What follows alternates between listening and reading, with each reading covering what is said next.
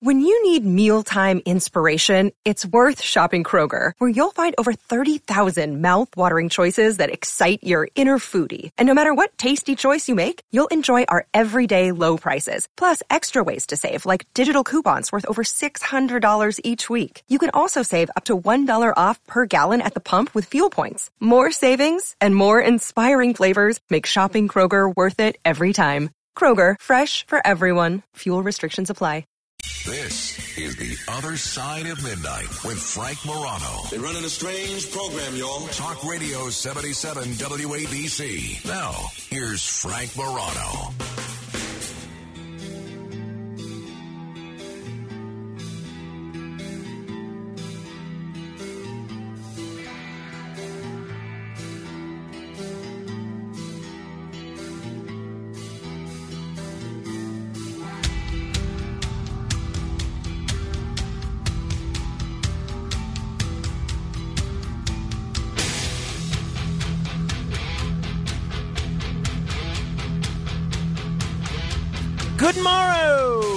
Everybody. This is the other side of midnight.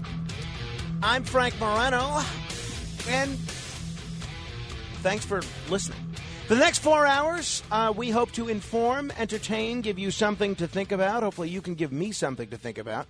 But uh, I so often begin this show or end the show with asking questions. And I have a question for you at 800 848 WABC. What is, in your opinion, the least biased news source in America? 800 848 WABC. Now, you can uh, pick a personality or you can pick a me, a, a media outlet like Fox News, Newsmax, MSNBC, CBS News, whatever you want to pick. Or it could say you could say uh, a personality like uh, Shepard Smith or um, whatever the case may be, because there is a group called Ad Fontes Media, A D F O N T E S Media, and they have put together a media bias chart. Okay. And they rank 1,452 total news sources. And they have a chart going from most extreme left to most extreme right. That's the horizontal, left to right. But they also have uh, on the very top um, the vertical aspect of the chart. I've linked to the chart at facebook.com slash Morano fan if you want to see it. Facebook.com slash Morano fan. They also at the very top go from original fact reporting to fact reporting to complex analysis or mix of fact reporting and analysis all the way down to contains inaccurate slash fabricated info. So ideally, if you're looking for somebody that's accurate, you want to be right at the top. If you're looking for somebody that's accurate and offers original uh, reporting, you want to be at the top and in the middle. So you can take a look at this chart and you could rank the media outlets that they came up with. Uh, and I'd love to hear your thoughts, even if you haven't seen the chart. Now, I just searched. They ranked, um, they did not rank WABC in here, um, from what I can see. And I don't know that they ranked me. Uh, but I th- think one of the personalities that they did rank I actually completely agree with. Michael Smerconish is smack dab in the middle of the uh, left versus right spectrum, and he falls sort of in the middle on the analysis versus original reporting aspect of things. So I was pleased to see. I, I found that pretty accurate. Uh, some of the other the other personalities that they rank I largely do agree with as well. You see um, a lot of uh, so on the right, in terms of inaccurate information, they put Alex Jones on the on the right end of that, and he's in the uh, he's not only biased, but he reports inaccurate uh, inaccurate information. Apparently, I completely agree with that. Uh, even though he does some interesting content, stuff that I find interesting, uh, they put him on the right in terms of bias. and on the bottom in terms of inaccurate facts. On the left, in terms of inaccurate facts and media bias, they put uh, Jimmy Dore, the Jimmy Dore Show. Now, I haven't seen enough of the Jimmy Dore Show to know uh, whether he reports inaccurate uh, or misleading information, but he's certainly on the far left. So this strikes me as as pretty accurate. So um, you ideally want to be in the middle. But I want to ask your view. Who do you think is the least biased news source in America? Uh, the criteria uh, go from most extreme left to most extreme right in terms of bias and in terms of reporting, original fact reporting at the very top to contains inaccurate slash fabricated info at the very bottom. What do you think? 800 848 WABC. That's 800 848 9222. Let me begin with Michael in Ridgewood. Hello there, Michael. Hello, uh, sir. The thing. Hello, can you hear me? Perfectly, Michael. Perfectly. Okay. The first one, I like to begin with the lady, the late Lynn Samuels. Well, we're talking about people that are in hearing we're, of her. We're, we're talking about people in- that are on the air now, Michael. Well, I would have to say I haven't listened to anybody that are on, live on the air now. Okay, well that's very helpful. Thank you, Drew in White Plains. Who is the least biased news source or personality in America? Hmm. I would say maybe NBC or New York One, because I think Errol Louis is pretty much down the middle. Well, they do most. They're doing mostly national. Uh, these are all national outlets, from what I can tell. Uh, as far as NBC, it's interesting. CNBC, according to this chart, ranked very high. It uh, it Oh, ranked yeah, of it, it ranked That's about money. right. It ranked towards the middle in terms of bias, and it ranked towards the top in terms of uh, fact reporting.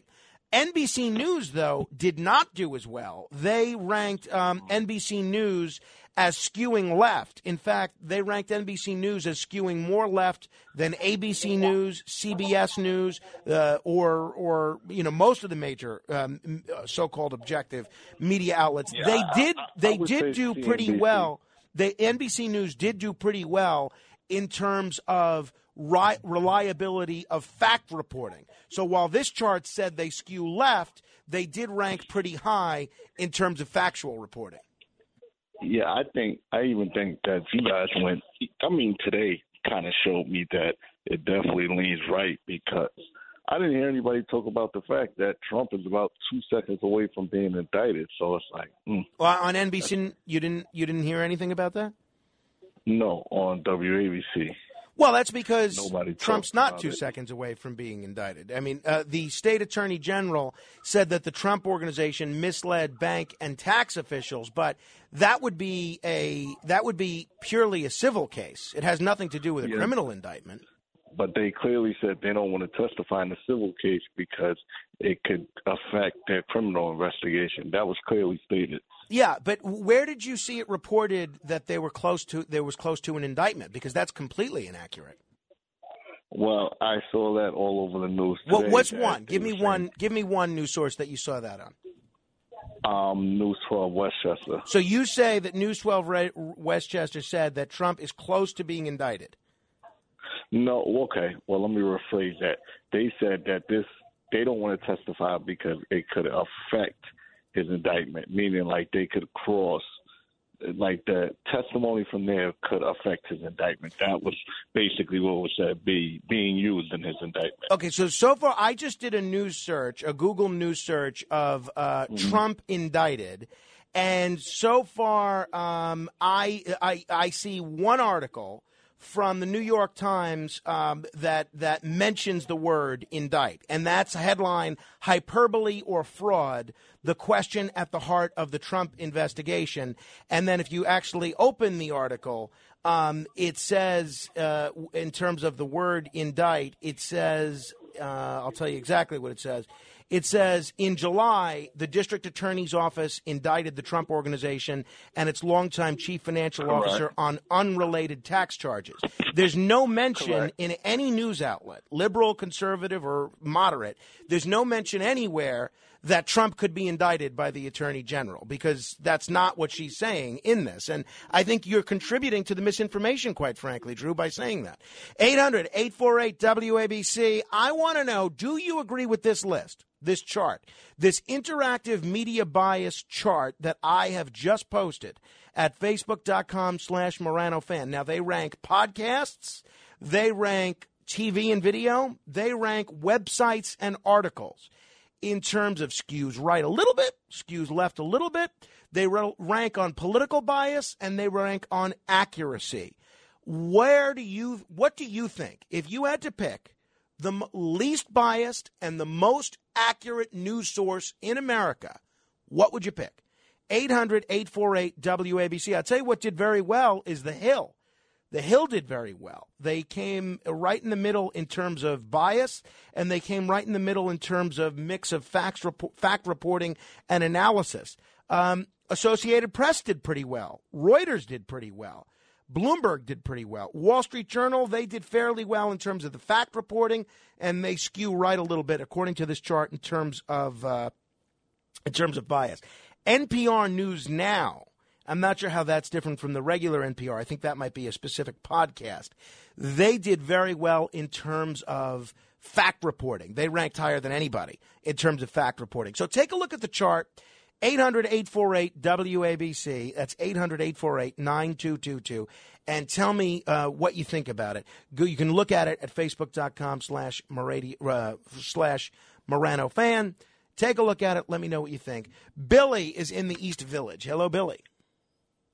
Hi. Um, yeah, I think the most uh, objective uh, reporting, and not only objective, but accurate and most informative, is the PRN, Progressive Radio Network, which is led by Gary Null. Do you know Gary Null at all? Uh, yeah, I, I, he's like a, a conspiracy theorist, right? No, no, no. He, you, you have to just listen to him, like, like for. He, he's always peddling those supplements and hour. stuff.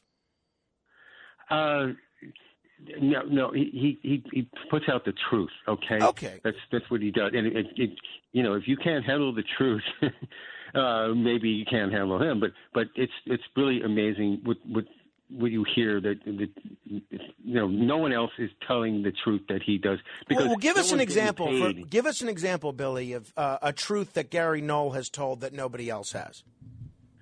Uh, okay. Um, well, when Anthony Fauci was saying uh, take um, AZT for AIDS, he he was saying no, that's poison. It was a, a drug originally in, invented, which stops the production of DNA, which is you know if yeah, if you stop the production of DNA in cancer cells, okay, that's good because it can't reproduce itself, but it just stops the production of all your uh, all the cells in your body, and you fall apart. I witnessed, uh, we all witnessed Rock Hudson falling apart, literally on TV. So, but he went the other route. Uh, right. massive amounts of intravenous vitamin C and all, all kinds of other things. Okay, th- that's one vote for Gary Null. I, I have heard Gary Null. Um, he is, if you're not familiar with him, he, he's not listed on the chart. He advocates pseudoscientific alternative medicine and he produces a line of very questionable dietary supplements. Now, he's very hostile to evidence based medicine and he's accused the medical community, as you heard from the caller there, of being in a cabal with the pharmaceutical in- industry to suppress novel treatments for economic gain. He is, uh, it's been reported anyway, by media outlets like, um, you know, uh, uh, really on the left and the right. He is an HIV and AIDS denialist who believes that nutritional deficiencies are the causative agents of all illnesses and has promoted a lot of fringe diet based treatment regimes for curing AIDS and other illnesses. He is strongly anti vax. He rejects the scientific consensus on water fluoridation, ge- genetically modified uh, organisms, and electromagnetic fields. Now, it's not to say that he's not fun to listen to because look, we do some crazy stuff on this show too. Um, he he could be fun to listen to, but I don't think anybody should listen to Gary Null and think that he is speaking the truth because what he's saying has been repeatedly proven to be inaccurate time and time again. You know, it's funny. There's nothing wrong with listening to Gary Null or Alex Jones or Jimmy Dore, as long as you know what you're listening to. You know, I'm a big pro wrestling fan. And I still like to watch pro wrestling from time to time. I don't follow it. I don't know who's who. I don't really know who all the champions are and all the federations, but I like it. And when my wife was pregnant, um, I was watching a documentary about a wrestler, a pro wrestler, a great pro wrestler. We got to get him on the show, Mick Foley. Uh, he was Cactus Jack. He was uh, Mankind, Dude Love, some other people. And um, he was talking in the documentary about how he first got into wrestling because he'd watch wrestling on television with his father. And uh, my my wife was pregnant at the time, and she asked me, "Are you going to watch wrestling with our kids?" I said, "Absolutely." And she asked me the question, "How did you know when you were watching wrestling as a child that it wasn't real? How did you know uh, when you were eight, nine, ten years old that it was okay, it was not okay?" to throw a chair at somebody or uh, or body slam someone in school. How do you watch wrestling at five, six, seven, and not do those same things to kids in real life? And my answer was, I have no idea. I just knew that it was not really the thing you should do. It was not real. You shouldn't take it to heart. I did though. It, we'll get back to that. God, now, suplexes. it's the same thing happens in terms of media sources. Now, there's nothing wrong with listening to people that uh, provide inaccurate information, like uh, Gary Null or Alex Jones, as long as you know that what they're saying about important subjects like AIDS, like uh, vaccines, has been totally disproven again and again by medical science. Now, I say listen to everybody. If you find Gary Null or Alex Jones entertaining, more power to you. Or Jimmy Dore on the left, or who are some of the other outlets on the left? I don't want to pick on just the the the right people. Some of the other ones on the left that they find very inaccurate are Washington Monthly, The Root, Don Lemon tonight. I absolutely agree with that. You want to talk about a show that is inaccurate, biased, and misleading? CNN's Don Lemon tonight is right up there on all those categories. The New Republic, it ranks as pretty unreliable. Uh, the Daily Beast, it ranks as pretty biased. MSNBC, Vanity Fair, they rank as being pretty biased. The Rachel Maddow Show, they rank as being pretty biased. Now, I have no problem with anybody watching any of these shows as long as you know where they're coming from. But you shouldn't watch these shows, or in the case of Gary Null, listen to these shows and think that this is the truth because it's not. So, so far, in terms of unbiased outlets, we have one vote for Lynn Samuels, who's dead and no longer broadcasting, and she's been dead for 10 years. We have one vote for Gary Null, which I completely disagree with. I, so far, completely agree with uh, Michael Smerconish being among the least biased sources there are from this uh, Ad Fontes media chart. 800-848-9222. Look at the chart at facebook.com slash Morano fan and then tell me if you agree, if you disagree with the with the rankings on here, and if there's somebody that you think is the least biased, either journalist or um, you know, media outlet in terms of an organization in the country. 800 848 WABC. Let me say hello to um, uh, Jennifer in Boston. Hello, Jennifer.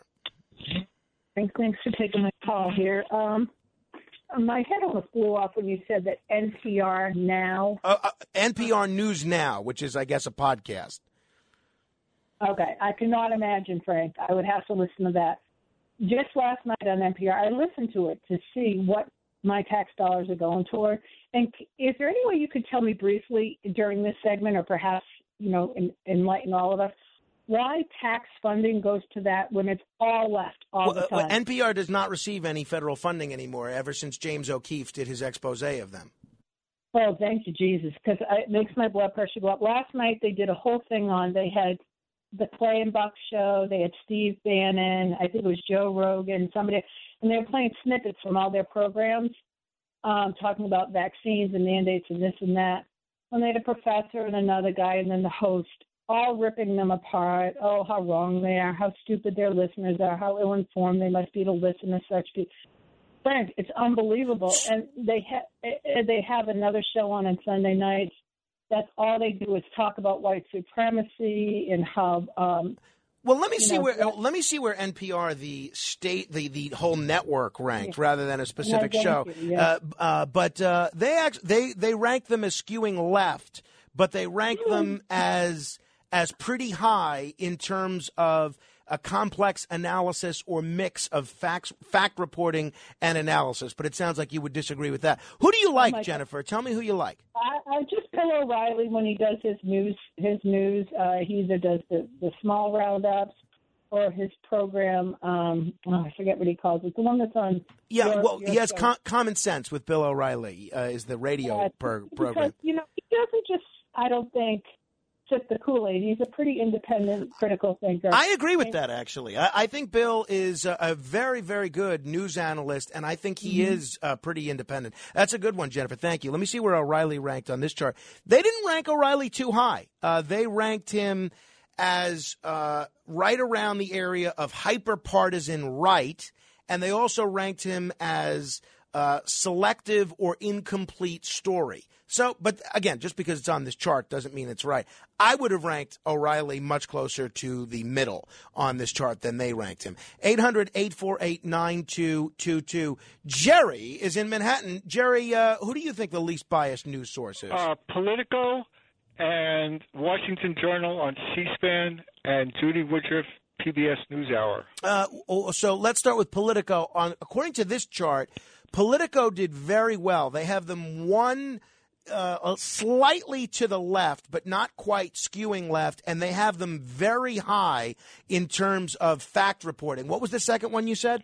Uh, Washington Journal on C-SPAN in the morning. Yeah, I like Washington Journal, um, and I like. Oh, really? Yeah. I wouldn't have thought so. Well, How come? How come? I, I lo- they, Uh, they- I, I thought you'd find it dry and you listen to uh, those two jokers on ABC in the morning. Well, they're not Uh, jokers; they're entertainers. Well, okay. Um, uh, but uh, I can't find Washington Journal on this chart. But Judy, um, uh, the PBS NewsHour. yeah, I, I was watching. Uh, I, w- I listened to the, uh, the PBS NewsHour.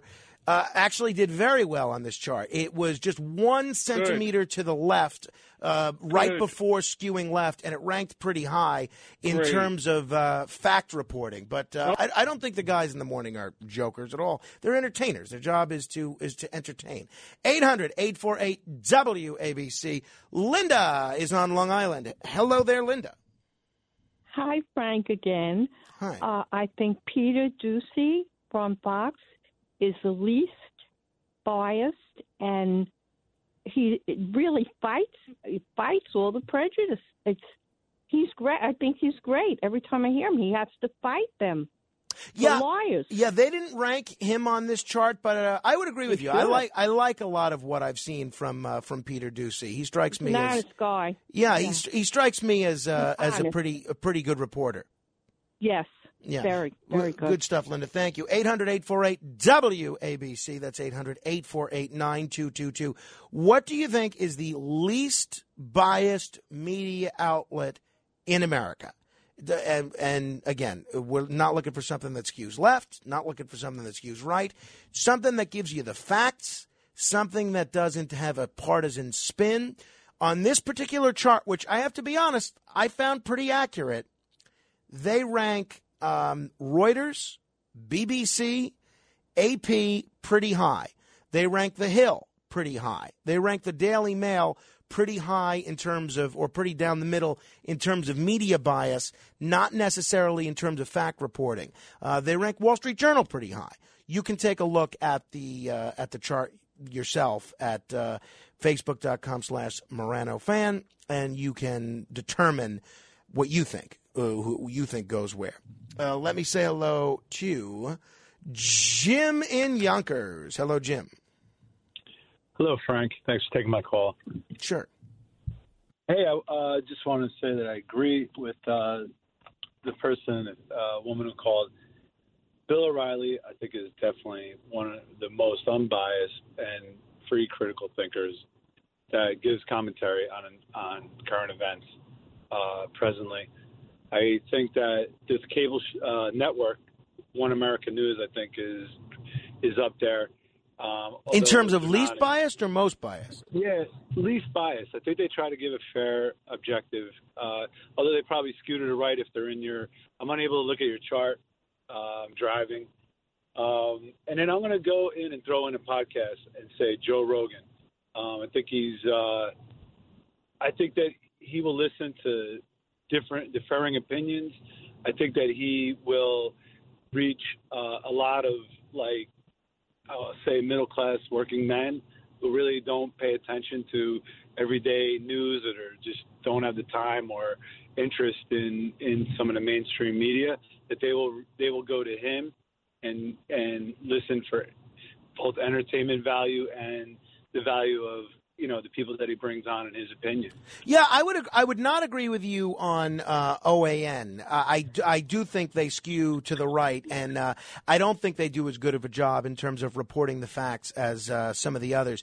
I do agree with you on Joe Rogan. I uh, he doesn't do a lot of original factual reporting, but he does have all walks of life on that show. He does what I try to do. He has everybody on, left wing, right wing, everybody, anybody that can provide an interesting conversation.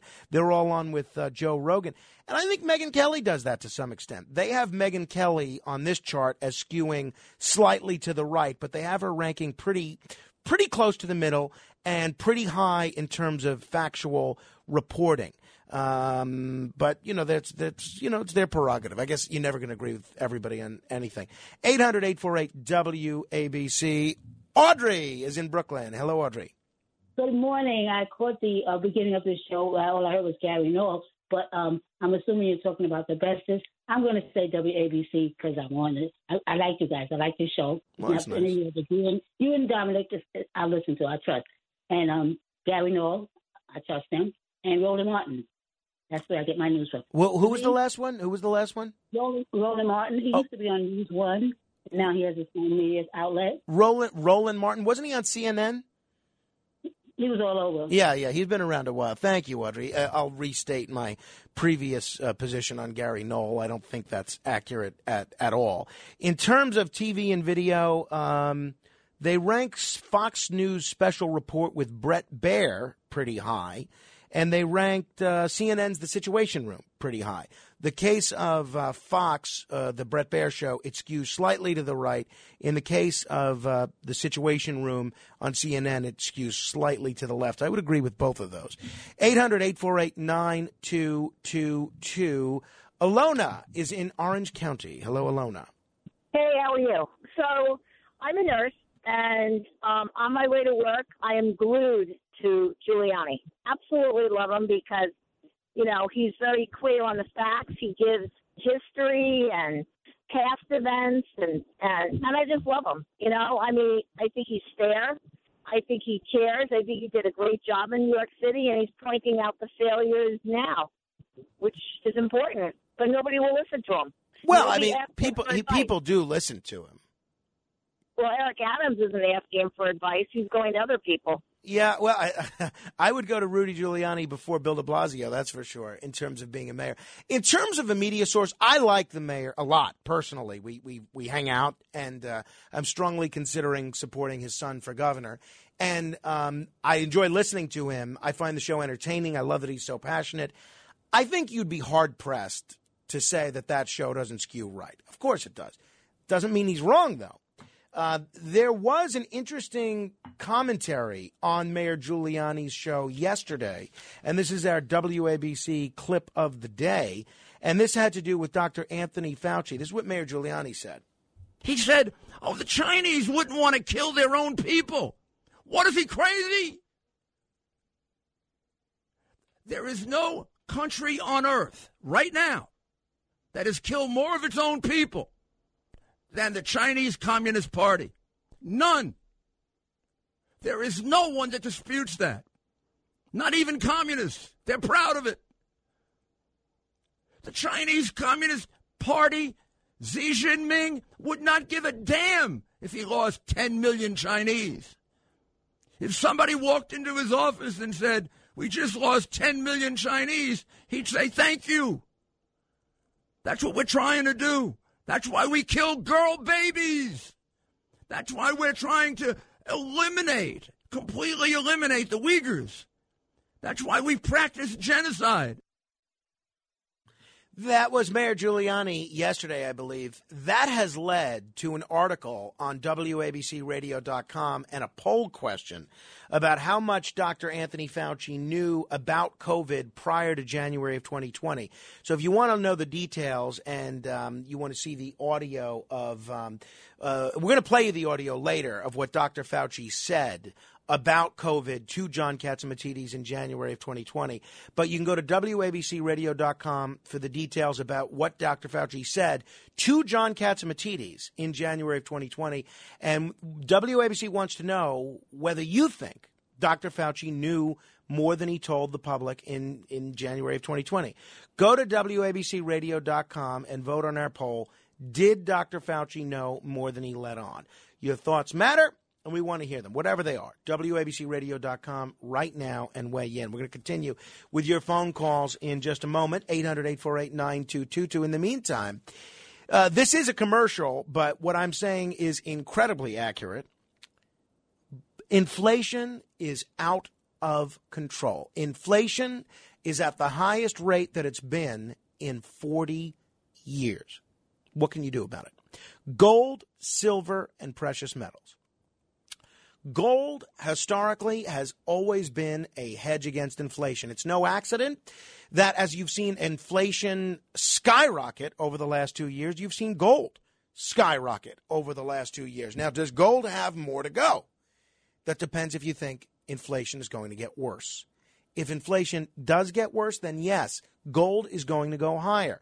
And that's where if you have an existing retirement account, you might want to think about rolling it in to a gold or a silver IRA. And you should do so with Legacy Precious Metals. These guys are the gold experts.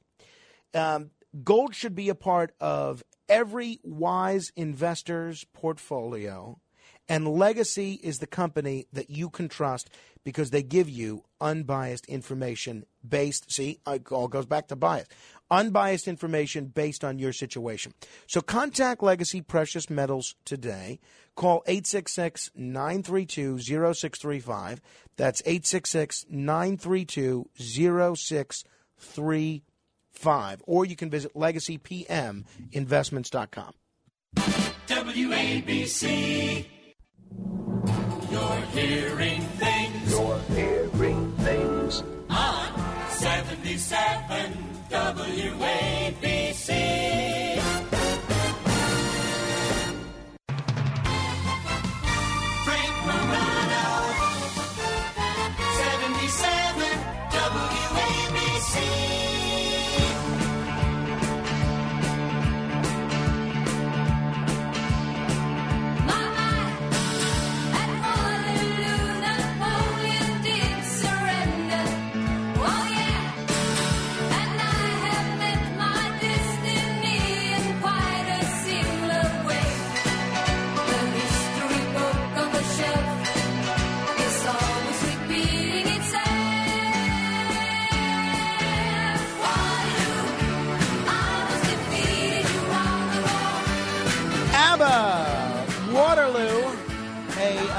Terrific, terrific song. And uh, I, I believe, if memory serves, that is one of the favorites of Cousin Brucey. It may not be. I might have just inserted that. We've got to get Cousin Brucey on the show. I asked him a couple of times, and um, he uh, he said that um, it was too late for him. So we got to figure out something because he's a legend, and I listen to him every Saturday night, and hopefully you are too. Uh, we're check, taking your calls on what you think the least biased media outlets are. You know what I don't think is reflected in this chart, though? Um, coverage of the Russia situation. Because for some reason, co- hyperbolic coverage of Russia is something that the left wing media outlets love and the right wing media outlets, outlets love, except for Tucker Carlson and maybe one or two other outlets. I feel like every, and obviously RT America, I feel like everybody is itching for war with Russia. Not on this program. Uh, I have no problem giving you the alternative view on the Russia situation. Hey, speaking of news, here is some good news. The NYPD officer who was shot on Tuesday when a teen gang member's gun went off during a tussle in the Bronx was released from the hospital. The officer, which who which I told you I would reveal his identity as soon as we knew it, uh, identified by sources as Kasim Pennant, was struck in the leg. He is out of the hospital and he looks quite healthy. I saw the video of him leaving St. Barnabas Hospital, fist pumping his fellow cops who lined up outside and co- and clapped. Uh, he is a great officer, seems like a great guy, and uh, has a great attitude. And hopefully, he, he did leave in a wheelchair, but hopefully, he has a speedy recovery soon. And it does look like uh, things are moving in the right direction for him. Uh, 800 848 WABC. I will get back to your calls in just a second. I will add, though, a couple of people emailed me that they think the least biased uh, commentator on the radio is John Batchelor. Now, I like John Batchelor. I worked with John Batchelor for many years, and John has taught me a lot about radio, uh, and he's been a guest on this show, and I like him a lot. The fact of the matter is, John Batchelor is not one of the least biased media commentators there are. And um, what Batchelor does, and it's very clever, he does not usually give his opinion on really anything. What he does is he has guests on that reflect the opinion that he wants to convey. And he's told me he does this. Uh, that and I don't think he makes a secret of it. Uh, he does have on whatever opinion he wants to showcase in terms of his guests. So I I think he skews in a in kind of a neoconservative direction uh, in terms of his bias. But you know what? Uh, that's okay. I find the show entertaining, and uh, I like John Batchelor. Uh, you- And you know what? When when Trump was running, and this is where I had a little bit of an issue with, with him in terms of being biased. When Donald Trump was running in 2016, he wouldn't even call him Donald Trump. He would instead call him the businessman from New York. Now, that is such a dismissive, derisive way to refer to a presidential candidate that was at the top of the polls at the time and who a lot of people really respected and admired. And so that to me, like you would never call um, Hillary Clinton the former secretary. You you wouldn't call her the former first lady from Chicago by way of Arkansas. You wouldn't call her that. But for some reason, he had no problem referring to Trump that way. So I wouldn't put Batchelor in that category of the least biased news organizations. But you know what? That's why America's America. Everybody's free to have whatever opinion they want. By the way, I'd like your opinion on this. We all know that unfortunately divorce is a big part of life. Uh, I hope never to be divorced, but I have many friends that have been divorced. My parents have been divorced many times. And we all know that divorce is a very, very difficult thing, especially when your ex husband or your ex wife takes most of your stuff. Enter the divorce registry.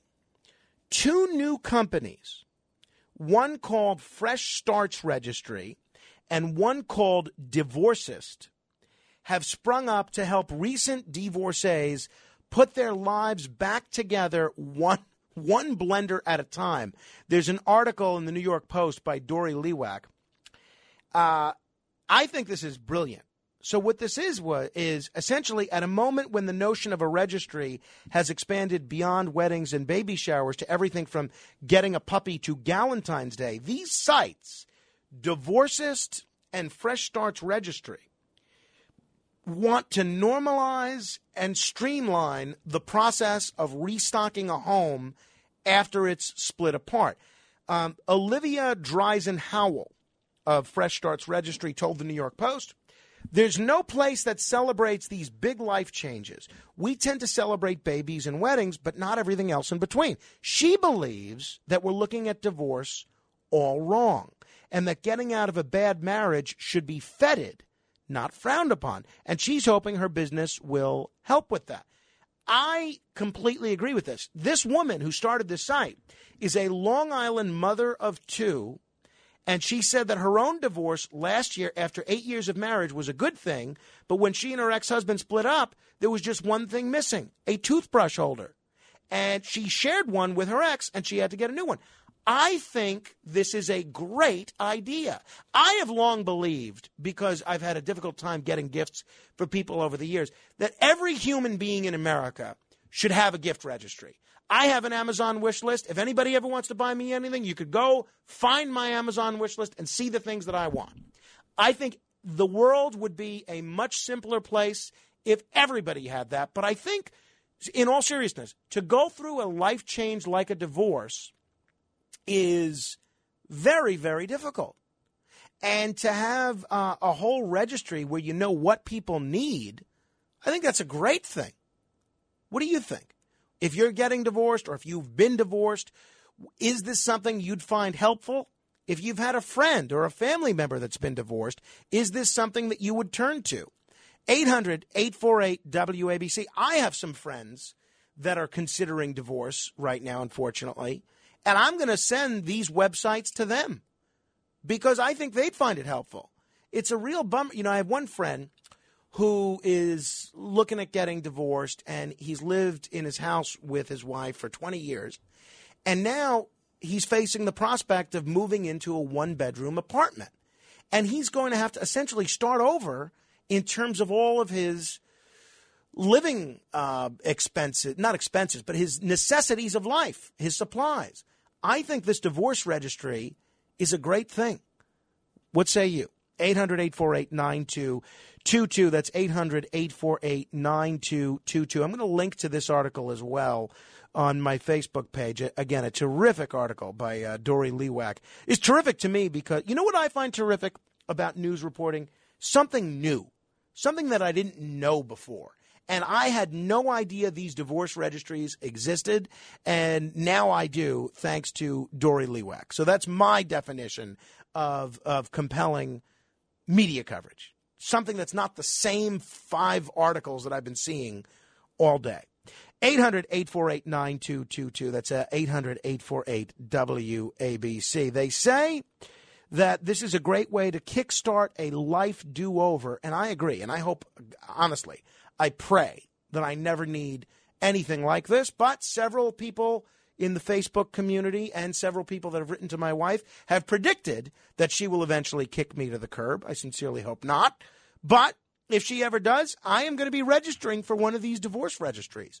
Because I told my wife, I, I, I said, uh, you can have everything you want in the house. If you ever throw me out, we ever get divorced, have everything you want. The one, uh, uh the the few things that I would like is I do have a pretty exhaustive book collection and an exhaustive and a pretty good collection of signed books, particularly from people that are no longer alive. People like uh, Bob Grant, uh, Joe Franklin, Barry Farber. I really treasure those signed books from people that are no longer alive, and I would really hate to lose those. Other than that, I couldn't care less what what possessions of mine are gone. Take whatever you want, but the reality is you do need things like a toothbrush holder. And I think this is a great way to restock. What do you think?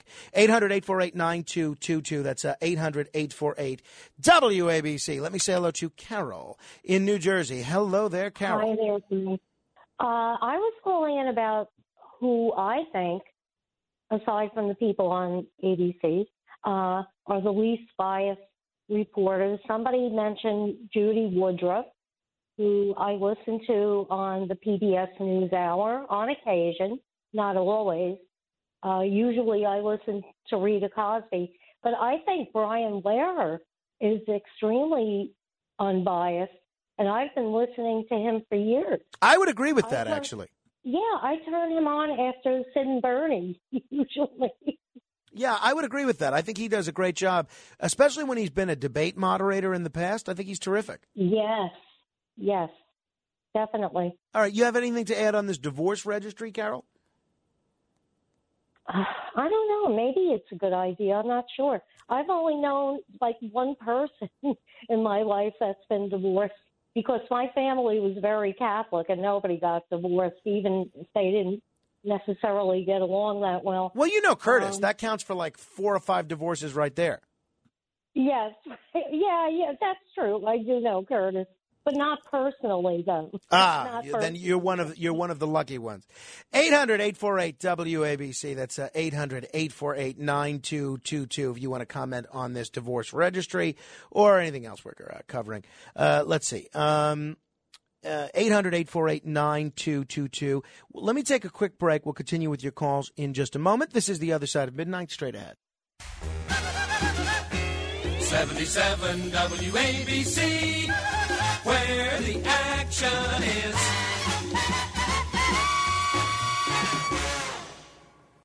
We are New York on New York's Talk Radio 77 WABC. Now, here's Frank Morano.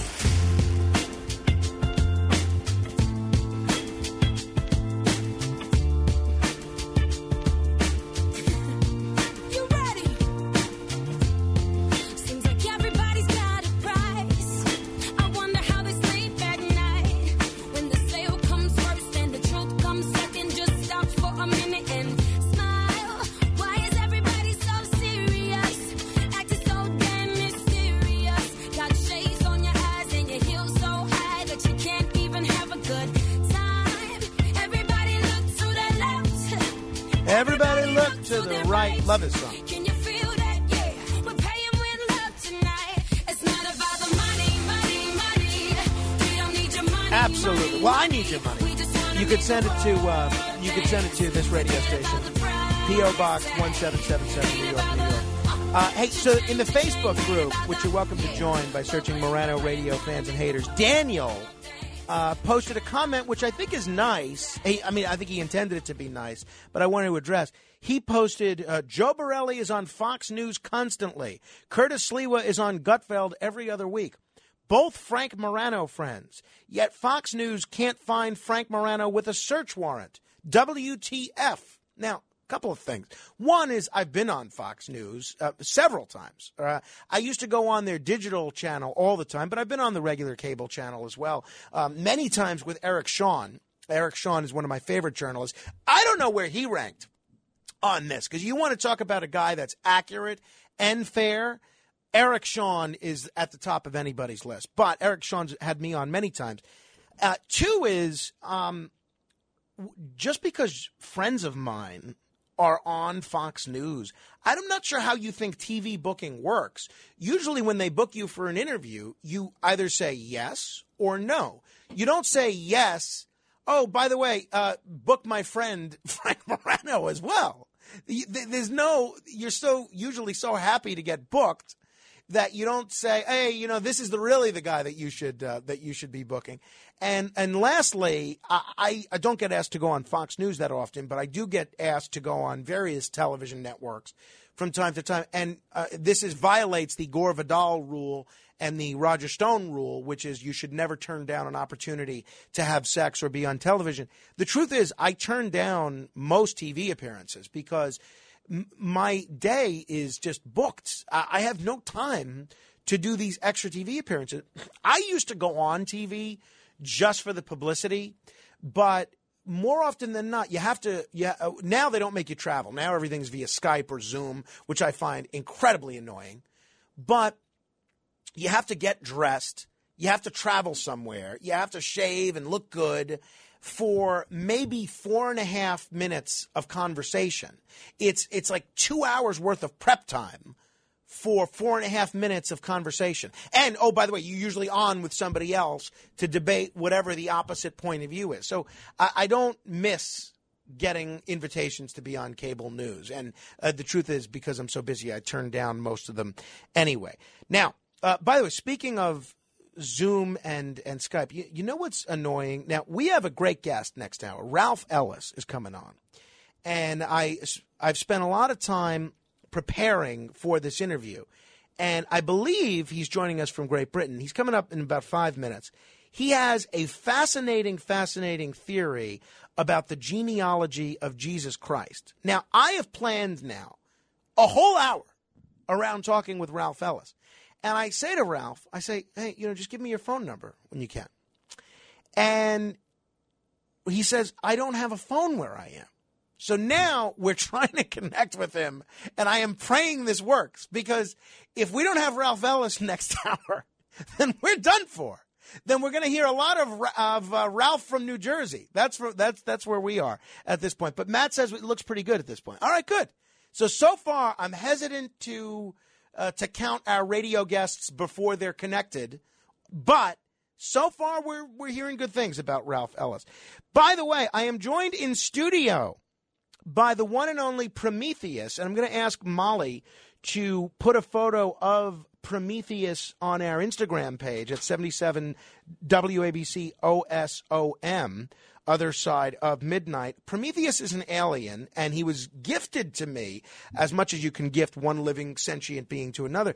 He was gifted to me about a year ago from John Catsimatidis. You might remember the contest that we had to name Prometheus, and Prometheus won going away, but he's with me in studio now. Uh, a very handsome devil. Now, I usually use the male for him, but he comes from actually a post gender society.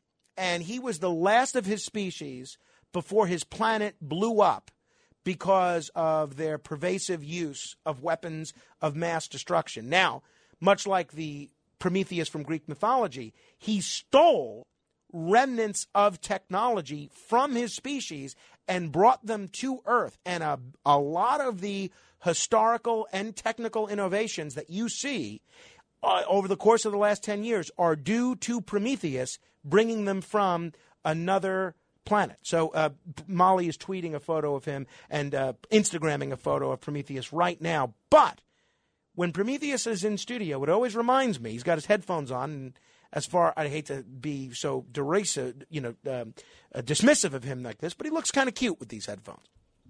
Kind of like when my son wears oversized sunglasses at two months old. If you've had a conversation with an alien, please call me. You don't have to call right now, but leave me a message at 8168 Morano and tell me the nature of that conversation. 8168 M O R A N O. But I do want to hear your thoughts about this divorce registry, which is apparently escalating dramatically in popularity. Let me say hello to Gene in New Jersey. Hello, Gene. Hello, Frank. How you been? I uh, have been just peaches, just wonderful. Good, good, good. I joined the radio website, so I'm checking in with you guys. Terrific.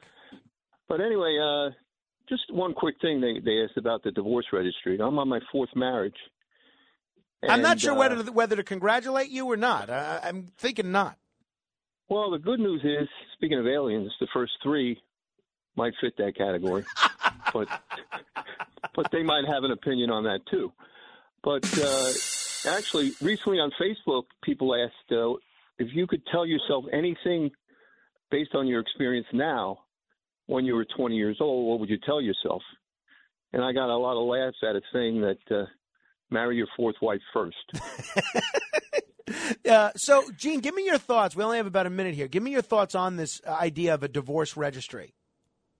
Uh, I'm not in favor of it personally. How come? Uh, somebody that's been through the the ringer a couple of times, wouldn't you have found this helpful to get the, the restocked with all the stuff that your ex wives ended up taking from you?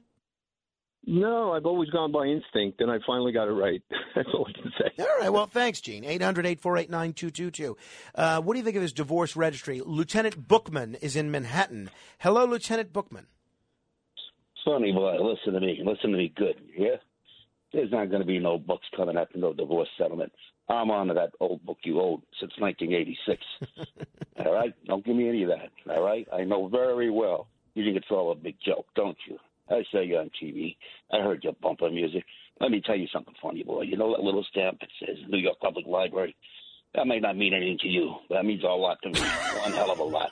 So forget about that book. Sure, go ahead. Laugh if you want. I've seen your type before. Flashy, making the scene, flaunting convention. Yeah, I know what you're thinking. What's this guy making such a big stink about old library books? Well, let me tell you one thing, Frank Morano Jr. Maybe we can live without libraries. Maybe like you and me. Maybe. Sure, we're too old to change the world, but what about that kid sitting down, opening a book right now in the branch? Seeing Cat in the Hat and the Five Chinese Brothers. Doesn't he deserve better? Look, you think it's so overdue book, that that means nothing. You're not getting nothing from a registry. All right, Tropic of Cancer is in the mail along with a hefty late fine. Believe me. Hey, I got an SMS text message here from somebody, uh, and you can always text message me at eight one six eight Morano. That wrestling analogy you just gave might be the best and most intelligent thing I've heard on the radio in years. Brilliant. That's why you listen to this show for the best and most intelligent things that you will hear on the radio for years. Stay tuned for the next three hours. There's no telling where we're headed. To be continued. This is The Other Side of Midnight with Frank Morano. They're running a strange program, y'all. Talk Radio 77 WABC. Now, here's Frank Morano.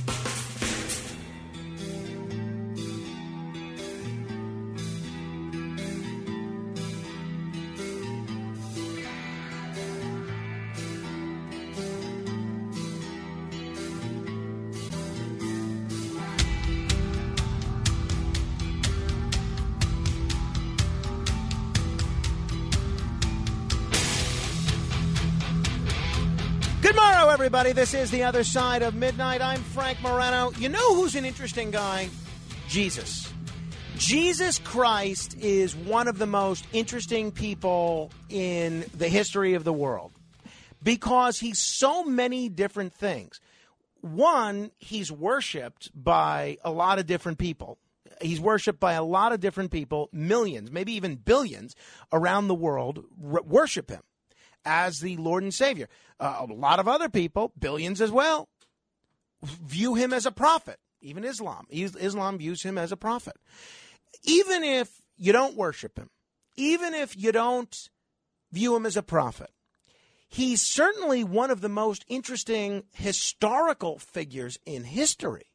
I mean, has any person ever had more of an impact on world history than Jesus Christ? I think probably not. Now, let's say you don't even think that he existed, which we're going to get into. Let's say you don't worship him. Let's say you don't think he's a prophet. As a literary character, there's nobody better. If you look at the role that he's played in the New Testament, especially in the four Gospels, and in the Book of Mormon, and in the Quran, his contributions to the world of literature are substantial. I don't know that there's anybody that checks this many different boxes in terms of a figure throughout world history and a gentleman who has devoted a substantial amount of his time researching Jesus Christ and exploring some unexplored aspects of his origins and his life is Ralph Ellis, a historian, a biblical researcher, and a best selling author. Uh, we're going to tell you about some of his books in just a minute. Ralph, thanks so much for joining me on the radio. Ralph, yeah, can you hear me, Ralph? All right. Ralph, uh, can you hear me? All right, we're going to try and we're going to try and reconnect with uh, we're going to try and reconnect with Ralph uh, and, and see if we can uh, we can make this work. Now, I'll tell you about uh, Ralph Ellis. He is the author of a book, uh, the most recent book called Shards of Illumination Creed, Climate, Culture, and COVID Breaking Through the Deception. So, if we can get this working, we'll try and talk to him about that, in addition to some of the work he's done regarding the, uh, the historical Jesus and the uh, the character of Jesus as a historical person, not necessarily one associated with any religious dogma. But uh, I will tell you, I was really interested. I came across one book that Ralph wrote in which he argues, and he presents some evidence for this, that Jesus Christ actually is the descendant of Egyptian royals and of Roman aristocracy. And believe it or not, I know this may sound crazy to some people. We're, we're hopefully going to be able to get into this. He actually might have even led a revolt in Egypt. And it's really wild stuff. So hopefully we'll get into that in just a minute. Uh, meantime, uh, while we try and reconnect with uh, with Ralph, uh, we'll take your calls at 800 848 9222. That's 800 848 WABC. Howard is in Elmhurst. Hello, Howard. What's on your mind? Uh, Well, I want to talk about Dr. Gary Null. I heard you know, some bad things about him. Yeah, well, I mean, I went through the whole list know. of things with But him. my wife, you know, my wife's in a nursing home, and a woman was sitting outside with her father, and she said, "You should send him to Gary Null." And I said, if I send that, I mean, you know, on, you know, thinking if I send ever send him to my wife to Gary Null's, um, I'm in trouble. Then if it goes wrong, I can never get it back in a nursing home. It's a fairly good nursing home, so I, I, I, I would always look at it with great doubt. Yeah, I, I would. I would too, uh, Howard. Thank you. 800-848-WABC. That's 800-848-9222. Jeff is in Jersey City. Hello, Jeff. Uh, Frank, on the uh, media types, and you know, Lynn Samuels is my favorite. Uh, just a truth person and accept all comers. Uh, Robert MacNeil, um, I don't, before your time, probably. Yeah, well, well, we're talking about people that are on the air now, though. Well, well, because there aren't any left. There's Mark Levin. He's the, he's the genius of the Constitution, politics, and culture. He's a truth teller. He's the absolute best, and he's in your company. I don't know if you ever met him or you had a conversation with him. You know, you're you're you're, you're among greatness, Frank. There's not. He's going to walk the earth one time. Uh, Pete, Peter Doocy is great. Greg Kelly, he won't give up on his um, chasing justice for Ashli Babbitt's murderer. That's that um, uh, um, uh, lieutenant, uh, the Capitol policeman that murdered her, and he keeps going after her. Ben Shapiro is a great journalist. And on your station again, on f- five o'clock every night, you have the team of John Katz and Lydia, Lydia Serrani. Uh, Yeah, I'll tell you, and and thanks for mentioning that, Jeff. I tell you what I like about that show, the Cats at Night show, every day at 5 p.m. If you're not listening, you're missing out. One, they have real newsmakers on that show. I mean, you never know. Uh, you could listen to that show. You could hear uh, the police commissioner. You could hear the state controller. You could hear any number of interesting U.S. senators, uh, members of Congress. And they have people on from across the political spectrum. It's not unusual. You have Governor uh, Paterson on, followed by Governor Pataki. You have uh, Congressman Peter King, former Congressman Peter King, followed by Congressman um, Steve Israel. You just never know who you have uh, on that show. They, it runs the gamut. I find the show, Alan Dershowitz, who's a liberal, and uh, John Solomon, who generally skews conservative. I think it's a great show. I never miss it. Listen every day at 5 p.m., and uh, it's really a terrific, terrific show. Raul is in the Boogie Down Bronx. Hello, Raul. Hey, Frank, thanks for taking the call. Yeah, I just wanted something that's on my mind. I wanted to mention, you know, about the young girl that was killed in the Burger King. You know, the the the killer he got away with a hundred dollars, and I think I think he might have, you know, take, taken the shot because he was angry that he got a hundred dollars, and uh, I think the employees of uh, a lot of these fast food restaurants don't have access to, to money. They, they usually take all the money and they put it into the safe, and there's like uh, maybe a few hundred dollars in in the cash register. And I just think that if if she would have had a chance to cough up all the money by getting it from the safe, this would have made you know, the stick up guy happy that he's getting a lot of money in his hand and not just a hundred bucks. Yeah, I, I don't know, Raul. I, I think you're ascribing a level of logic and rational thought to somebody that is totally irrational. Uh, that Burger King killer, and there's been so many horrible crimes lately that you lose track of oh who this is the guy that pushed the person on the subway. This is the person that stabbed the person on the subway in the buttocks. This is the person that shot the cop. This is the burger king killer.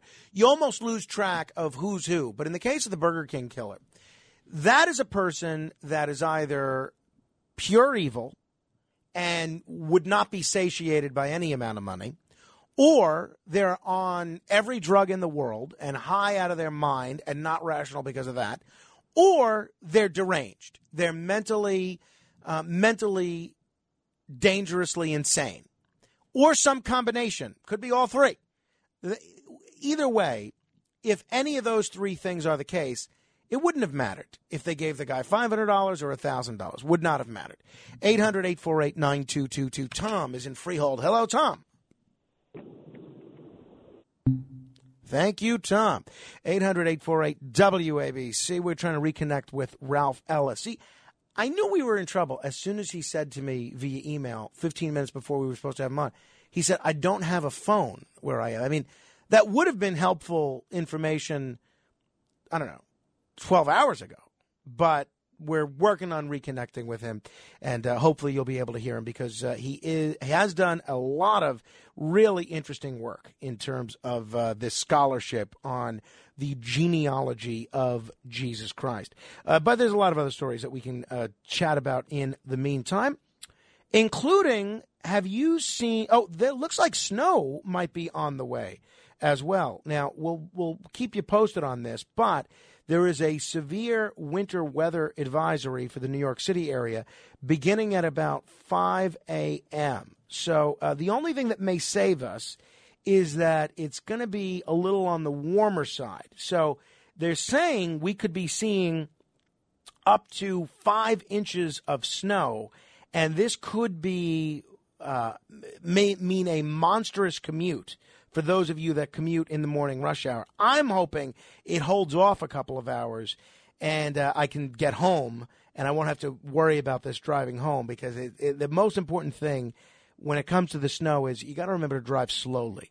D- As I, I don't drive like a knucklehead. I saw Curtis wrote that down the other day when he was listening to this show, which means he's going to use that to make fun of me.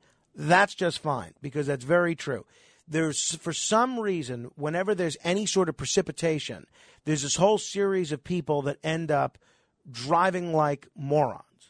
And if it's snowing at 5 a.m 6 a.m 7 a.m at a time when a lot of people are trying to get home like i am or get to work then the most important thing you can keep in mind is drive carefully and drive slowly. 800-848-9222 jack is in connecticut. Hello jack.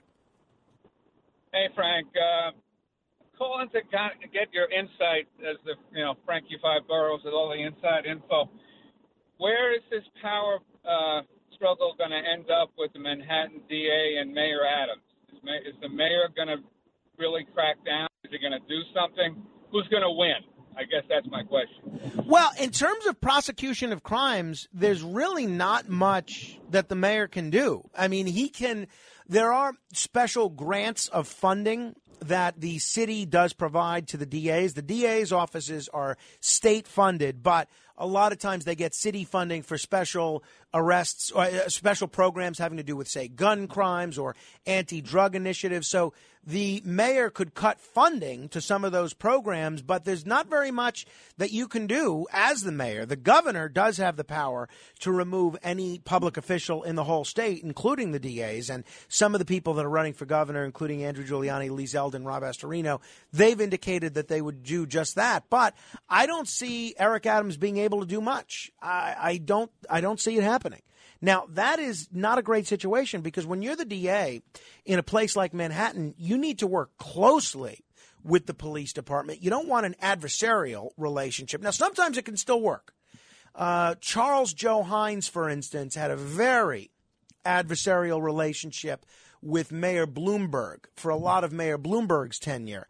And uh, look, people still got prosecuted in Brooklyn, and uh, very effectively in many cases. Robert Johnson, from what I recall, had a somewhat adversarial relationship with Mayor Rudy Giuliani. People still got prosecuted. So uh, it can still work, but uh, it's certainly not ideal. You usually, as uh, Judge Napolitano said the other day, you want the police department working ha- hand in glove with the uh, local DA. But uh, we'll see what happens.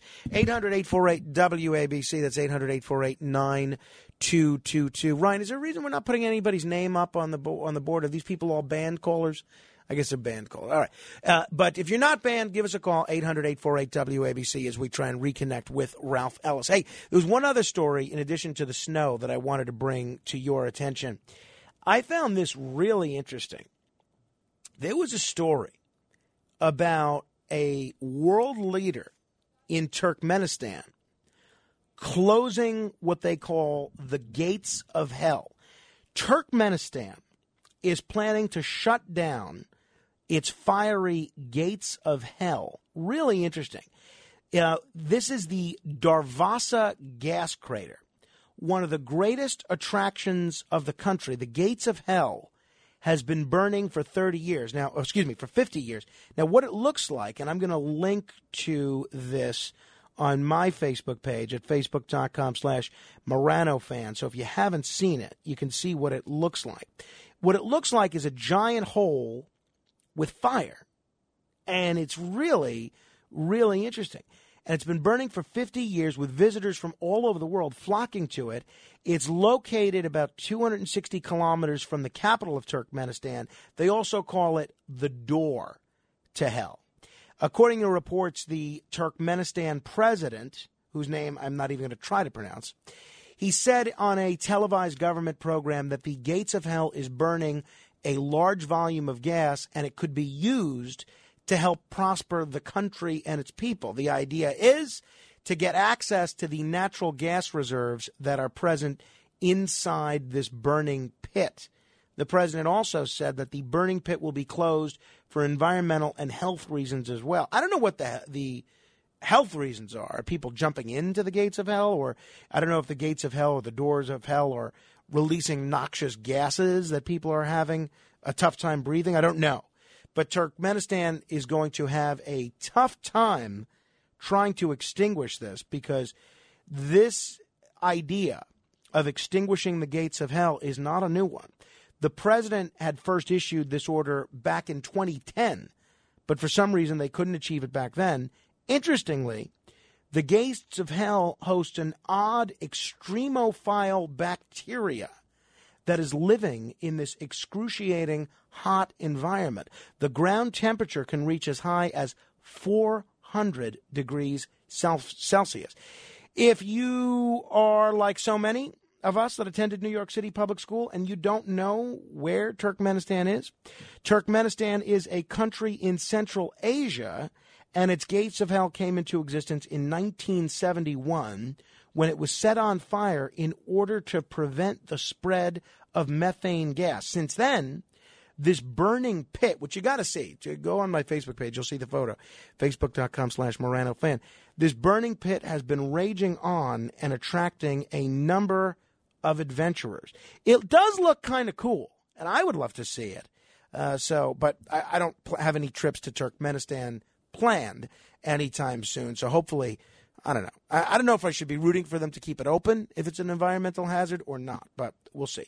800 848 WABC. That's 800 848 9222. Meantime, something that uh, I have had a difficult time living without for the last few days has been Life Change Tea. If you look at our refrigerator, there's baby formula, baby formula, baby formula, and then there's leftovers, leftovers, leftovers. Then, for some reason, we now have two different types of coffee creamer. One that's a non-dairy creamer, one that's a dairy creamer. I guess we, when my sister-in-law slept over over the weekend, she found her husband rather, my wife's brother-in-law, found our coffee creamer insufficient and wanted a dairy coffee creamer that had sweetener in it. And so now we have multiple types of coffee creamer. There's no room for anything in this refrigerator, which is a bummer because I like to keep my giant jug of life change tea in the refrigerator. I make a gallon jug of this stuff and usually have two glasses every day. I haven't had it in a little while now, and I got to tell you, I'm feeling the difference. Life Change Tea is a phenomenal product that gives you a ton of energy. It's a gentle daily cleanse that gets all the junk out of your system. It works to get things moving. And if you are feeling constipated, if you are feeling stopped up and bloated, that's not good for you. And uh, I mean, just think about it logically. You'll feel better if you're not constipated. So, Life Change Tea is an all natural, non GMO product. One package will last you an entire month. It's only available by logging on to the website getthetea.com. That's getthetea.com. And while you're there, you can use the promo code FRANK and you'll get to enjoy free shipping. They have a ton of other good stuff on there. My wife ordered some melatonin on there yesterday to help us both sleep from time to time. But uh, if you want bee, uh, bee pollen, you can get that on there. Pine bark extract, colostrum, vitamin C, it's all on there. Just go to getthetea.com and whatever you choose to order, use the promo code FRANK. That's life change, uh, getthetea.com. Try the detox tea. Come for the tea, stay for everything else. Use the promo code Frank on whatever you order. Not only will the good folks over at getthetea.com know that you heard about it on this show, but you will also be able to enjoy free shipping on all these great products. Getthetea.com, promo code Frank. WABC. This is The Other Side of Midnight with Frank Morano, 77 WABC.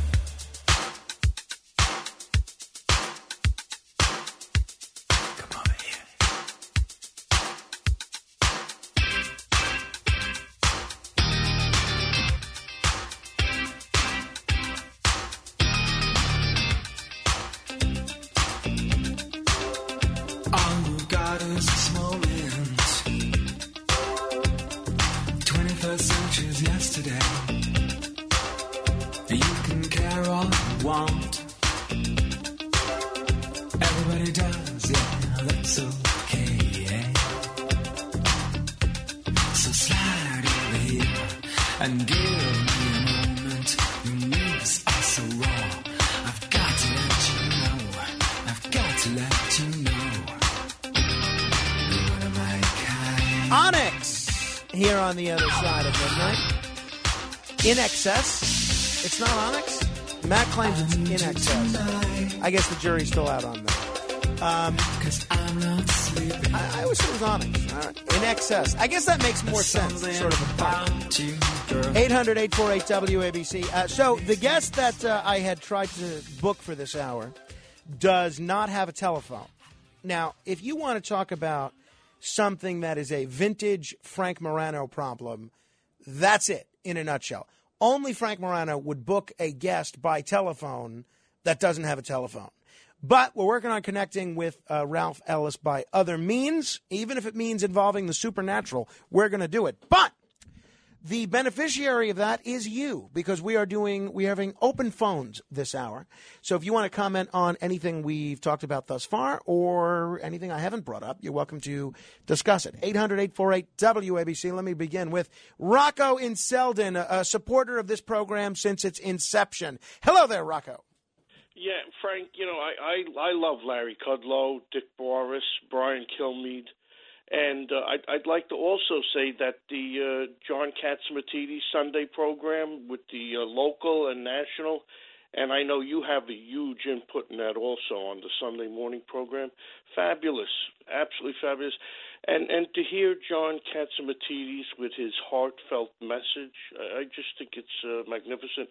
And then you have, of course, I I really enjoy the Cats at Night with Lydia Serrani, and and you know you never know who's popping in. Of course, the regular Peter King, and then Alphonse D'Amato. I mean, he's just unfiltered, magnificent, relevant today as relevant as he was 30, 40 years ago. You know, so uh, I just uh, Jerry Kelly. I just think he's fabulous. Greg Kelly. Uh, Greg Kelly. Greg Kelly. Yes. Jerry's his brother.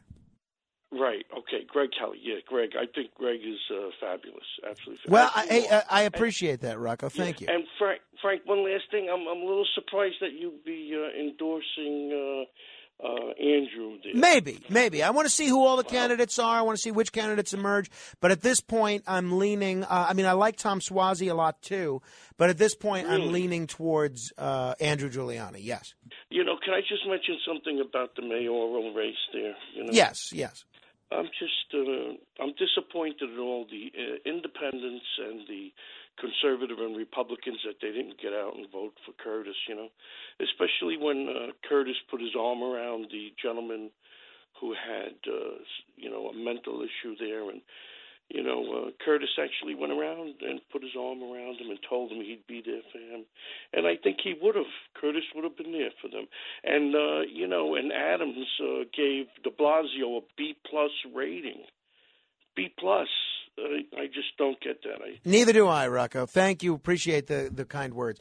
800 848 WABC. Jim is in Old Bridge. Hello there, Jim.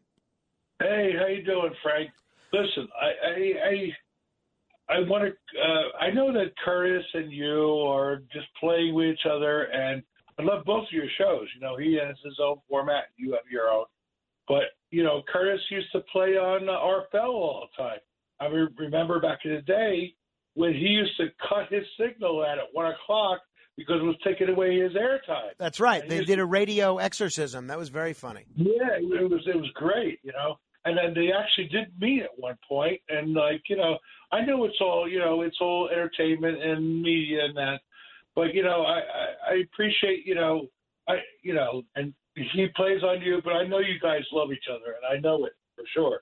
You know, it's like you know, it, it, it it's radio. You know, it's it's all entertainment, and I understand that, and I really do appreciate it. And uh, you know, and thank you so much for what you do. You keep me up, God damn it. I'm sorry, didn't say mean to say that, but damn it, you keep me up. Well, You know? th- thank you, Jim. Uh, that's very kind of you. And we'll, hopefully, we'll continue to keep you up, or at the very least, we'll give you something soothing to fall asleep to. Uh, yeah, Curtis does a wonderful show. In all seriousness, uh, Curtis is whatever you might think of him as a mayoral candidate or as a person. The guy is a top tier radio talent, and we're really lucky to not only have him as part of the WABC Galaxy of Stars, but we're lucky that he's willing to take any shift that we throw at him. The guy is uh, a very smart guy. You know, someone who d- is not a fan of Curtis's uh, told me once, but this is somebody that hates all of the right of center talk show hosts, and including Curtis. He said to me, I'll say this about Curtis. Unlike everyone else on the radio, he's not really an idiot. He just plays one on the radio. And there's some truth to that. Curtis is incredibly smart. He's also a gifted storyteller. The kind of life experience that he has is unparalleled. He told a story as I was driving in, I think Sunday night, of when he was the, right before he got um, hired to be a night manager of a McDonald's up in the Bronx. The previous night manager was terrified because someone broke into the McDonald's and shot the security guard. The way he told that story, I was captivated. It was one of those moments where, and if the podcast is up at WABCRadio.com, I'd suggest you go and listen to it. Uh, it was one of those moments where I parked in front of the building and I didn't want to get out of my car because I wanted to hear the ending of the story. It's very, very compelling. And that's the kind of thing you get with Curtis. He's really one of the most compelling hosts on radio and a real, as the, as the caller said there, a real entertainer. By the way, speaking of WABCRadio.com, we have a poll uh, at WABCRadio.com asking about how much Dr. Fauci really knew about COVID prior to January of 2020. So if you want to vote on that, go to WABCRadio.com and feel free to weigh in. There's also an interesting article on there on that subject. Meantime, uh, we're doing open phones until we get a hold of Ralph Ellis. Uh, 800 848 9222. Let me say hello to Pete in the Granite State. Hello, Pete. Hi, Frank. How are you? Uh, I can't complain. It's against company policy. well, you know, let me ask you something, Frank. Uh, do you do you think that do you do you believe that uh, uh, Mayor Adams he should have been mayor? I believe Curtis Sliwa would have been the candidate, and I'm going to tell you uh, why I I feel that way. Number one, this guy's nothing but a sidestepper. Adams, he's a sidestepper. I think I think Curtis Sliwa would have been a great mayor, but and I can't understand for the life of me. And I have friends of mine that live in the city, and I've got to understand. I'm trying to understand, Frank, for the life of me, why people would vote for Adams. I, I, I still don't understand this. It's Frank. a it's a great question, Pete, and uh, and thanks for the call. Uh, first of all, I agree with you. I was a big Curtis supporter. I was an active part of the campaign, particularly prior to him winning the primary. But um, the reason that Eric Adams won the general election by such a resounding margin is because he's a Democrat, because he was the Democratic nominee. The nature of New York City politics these days, and to some extent New York State politics, is if you're the Democrat, you're going to get about 65% of the vote, maybe more, just because you're on the Democratic line. The partisan advantage is so pronounced that if you're the Democratic nominee, you're overwhelmingly likely to win. And uh, there's a number of reasons for that. But a lot of the voters in this city, I would venture to say the majority, they don't even look at the candidates' issues. They don't even look at their positions. They don't even look at their biographies. They don't look at their experience. They don't look at their approaches to problem solving. They don't look at their history of management. They look at what party they're registered with. And right now, being a Republican in New York City is not a very popular thing. Now, what's the solution? One very simple solution nonpartisan elections if you were to go into a voting booth and vote for any candidate you want and there were no party labels listed, the outcome of the mayoral election, I think, would have been different. I say if you combine ranked choice voting and nonpartisan elections, that is the first step towards getting more sensible people elected. As Mayor LaGuardia said, there's no Democrat or Republican way to clean a street. Now, again, this is a little inside baseball, but you're the beneficiary of my having planned to talk with Ralph Ellis for the hour, and normally this is not something that I would tell you. But on my to do list for this morning, right after the show, I am sending an email to Ron Lauder. Ron Lauder, if you remember, was the uh, mayoral candidate and Estee Lauder heir, very wealthy guy, heir to the Estee Lauder fortune, who bankrolled the 1993 term limits initiative. He bankrolled a petition drive to get term limits on the ballot, and it passed. It is the only, in the history of New York City, it is the only citizen led effort to change the New York City charter that has succeeded. The only one. Um, I am going to be asking Ron Lauder to do the same thing for nonpartisan elections that he did with term limits because term limits was transformational in New York City. And uh, I think it's been a positive, and I think it would be a positive in other cities as well. But I, I'm, I, I'm going to ask him to bankroll the same initiative for either nonpartisan elections or proportional representation. And if that happens, that is going to give people that aren't Democrats a chance to get elected. And that's what my hope is. 800 848 WABC. That's 800 848 9222. Bob is in Astoria. Hello, Bob. You, you. Hello. Oh, hi. Hello. Yes, thank you. Uh, you know, in defense of uh, Gary Null. By the way, you want to hear a good story? Barry Farber and he were great friends. And Barry Farber was on the floor when they're writhing in pain from gout. He called Gary, of course, his best friend.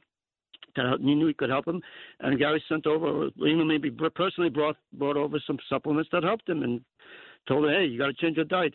But anyway, Gary Farber, I mean, but, and besides, Celia Farber, his daughter, is a great journalist. She's a, an honest journalist. So Yeah, actually she's, a friend of mine. She's a friend of mine. I've Yeah. interviewed her many times.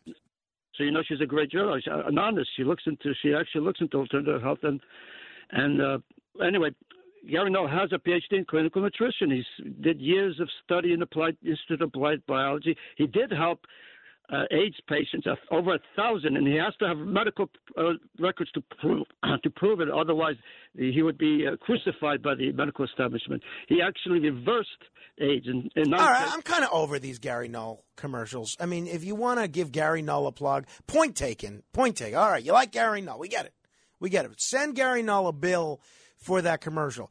And if if Gary Null is treating Bob in Astoria for whatever Bob in Astoria's ailment is, then uh, that is not exactly a an advertisement for Gary Null's approach to alternative healing.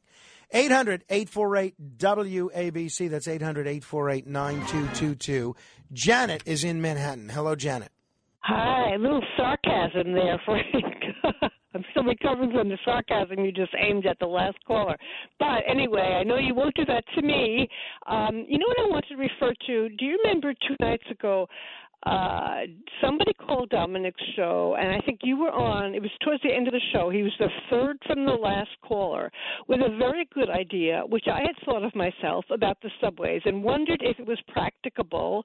And apparently it is, and that is putting up fences or railings along the edge of the of the tracks. Now, this man who called in, do you remember that phone call? He had several suggestions, but nobody picked up on this one. And he mentioned several countries where they already do this. He ran down the list very quickly. I think he mentioned Japan, probably Germany. You know, they have a railing. Um, you cannot fall onto the tracks. No one can push you onto the tracks.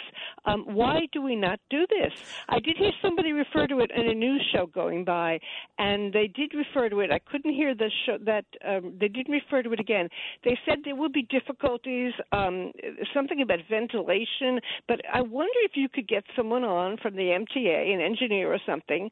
Can we do this? Is it feasible? Well, we can do that, uh, Janet. There are other cities that do that. I'm all for that. Um, I don't know that I would have someone on from New York City Transit or the MTA just because we like to keep this show a little bit more national in scope because we are being heard in 38 states right now and all over the world. So I, I just I wonder if folks are listening in California and in um, in North Carolina if they would be as interested in a one-on-one issue on New York City transit issues. I'm interested in it, but I'm not sure that's the kind of thing that would translate nationally.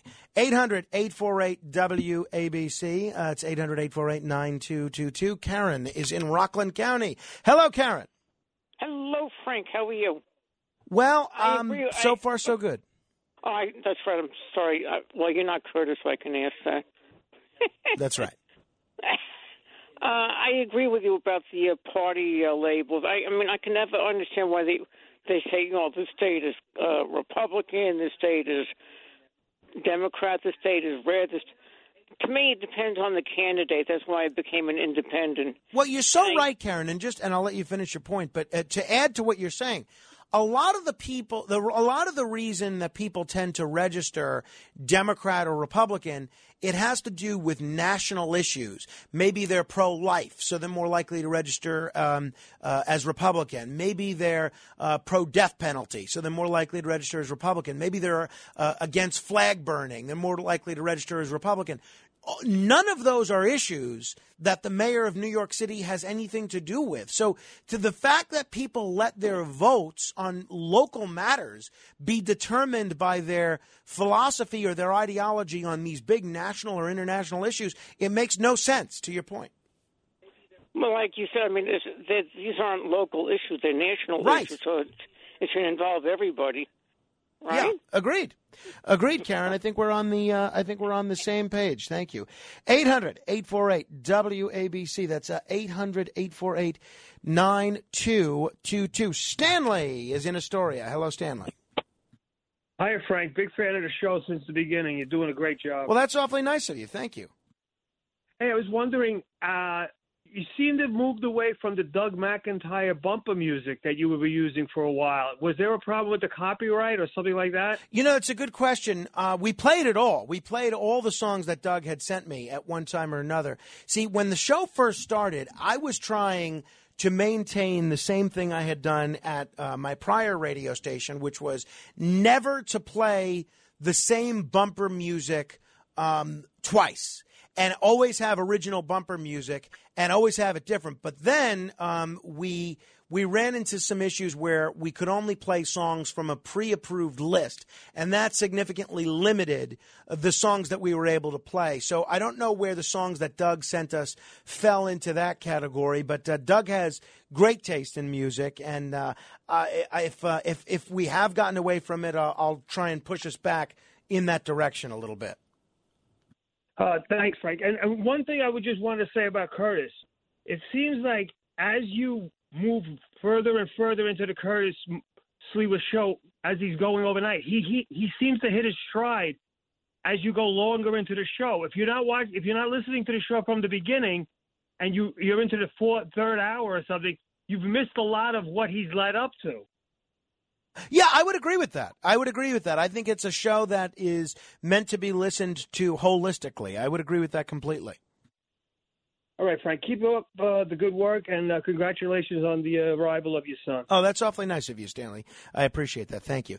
800 848 9222. Uh, I think we have now thrown in the towel, much like the golden boy Arnold Skaaland did when Bob Backlund was in the throes of um, the Iron Sheik's camel clutch And uh, we are not going to speak with Ralph Ellis, which is certainly a disappointment to me. I uh, had spent a significant amount of time researching his work and coming up with uh, some interesting questions for him. But apparently, I should have spent more time researching whether or not he had a telephone. So uh, that leaves us the next 15 minutes to have open phones. 800 848 WABC. That's 800 848 9222. Charles is in Queens. Hello, Charles. Yes, hi. Great show as usual. Thanks. Um, I want to say, give a child an inch and he thinks he's a ruler. Now, the same thing when we somebody makes an assault, a violent assault with a weapon, and we call it, um, we downsize it to jaywalking. You know, he's a ruler. He does it again and again and again. It's like that we're having this topic that's going on today's American culture. It's like, is this for real? It doesn't even make sense. How are the DAs or the people who come up with these laws not directly liable for the crime? It's like when the guy lets lets him go and he has a rap sheet a mile long. You can ask him, is he, this guy going to do it again? He'll say yes. So he knows what's going to happen. Why is he not liable? I don't get it. Well, uh, that is a great, great question. And um, it's something that a lot of people have complained about over the years. And basically, it's a doctrine of something called sovereign immunity. And the other problem I have uh, is not just when you let these repeat offenders go or you uh, don't prosecute them and they go back out on the streets, is what happens if you arrest someone who's innocent? Well, the fact of the matter is, there are almost zero consequences for wrongful arrests of innocent people. Zero. It's perverse.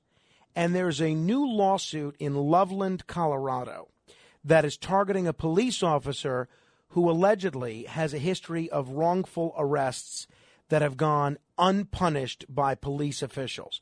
In my view, um, I am watching this lawsuit very closely, and I'm thinking of maybe inviting one of the litigants or the lawyer that filed the lawsuit on, because this cop in Colorado has a history of wrongful DUI arrests, and this pilot in um, Colorado is claiming that the Loveland Police Department just keeps arresting people for drunk driving because of this one officer and the breath and the blood tests that this pilot took on the night of January 4th showed zero intoxicants in his system. Zero. But based on this cop's take on the events that night, he was arrested anyway. Now, that's not right. That should not be permitted. And yet, there are zero consequences again and again. The incident happened um, in Colorado, but there are similar incidents of innocent people being arrested elsewhere. Where are the consequences? And I think that is sorely lacking. 800 848 WABC. That's 800 848 9222. Let me say hello to Pete in the Poconos. Hello, Pete. Yes, how, you doing? I uh, was wondering if you ever heard of Ron Wyatt. Yes. He was an Oh, interesting guy. He uh, didn't he visit Noah's Ark at some point, or the site of Noah's Ark? Yeah, he was. He's passed away a few years now, but he was a um, an interesting guy, and he would take basically events that were depicted in the Bible, including the site of where Noah's Ark was, and go there and uh, explore. And look, people doubted some of his discoveries, but I found him to be uh, he's almost he almost reminds me in some ways of Ralph Ellis, who we were going to talk to. Right, right.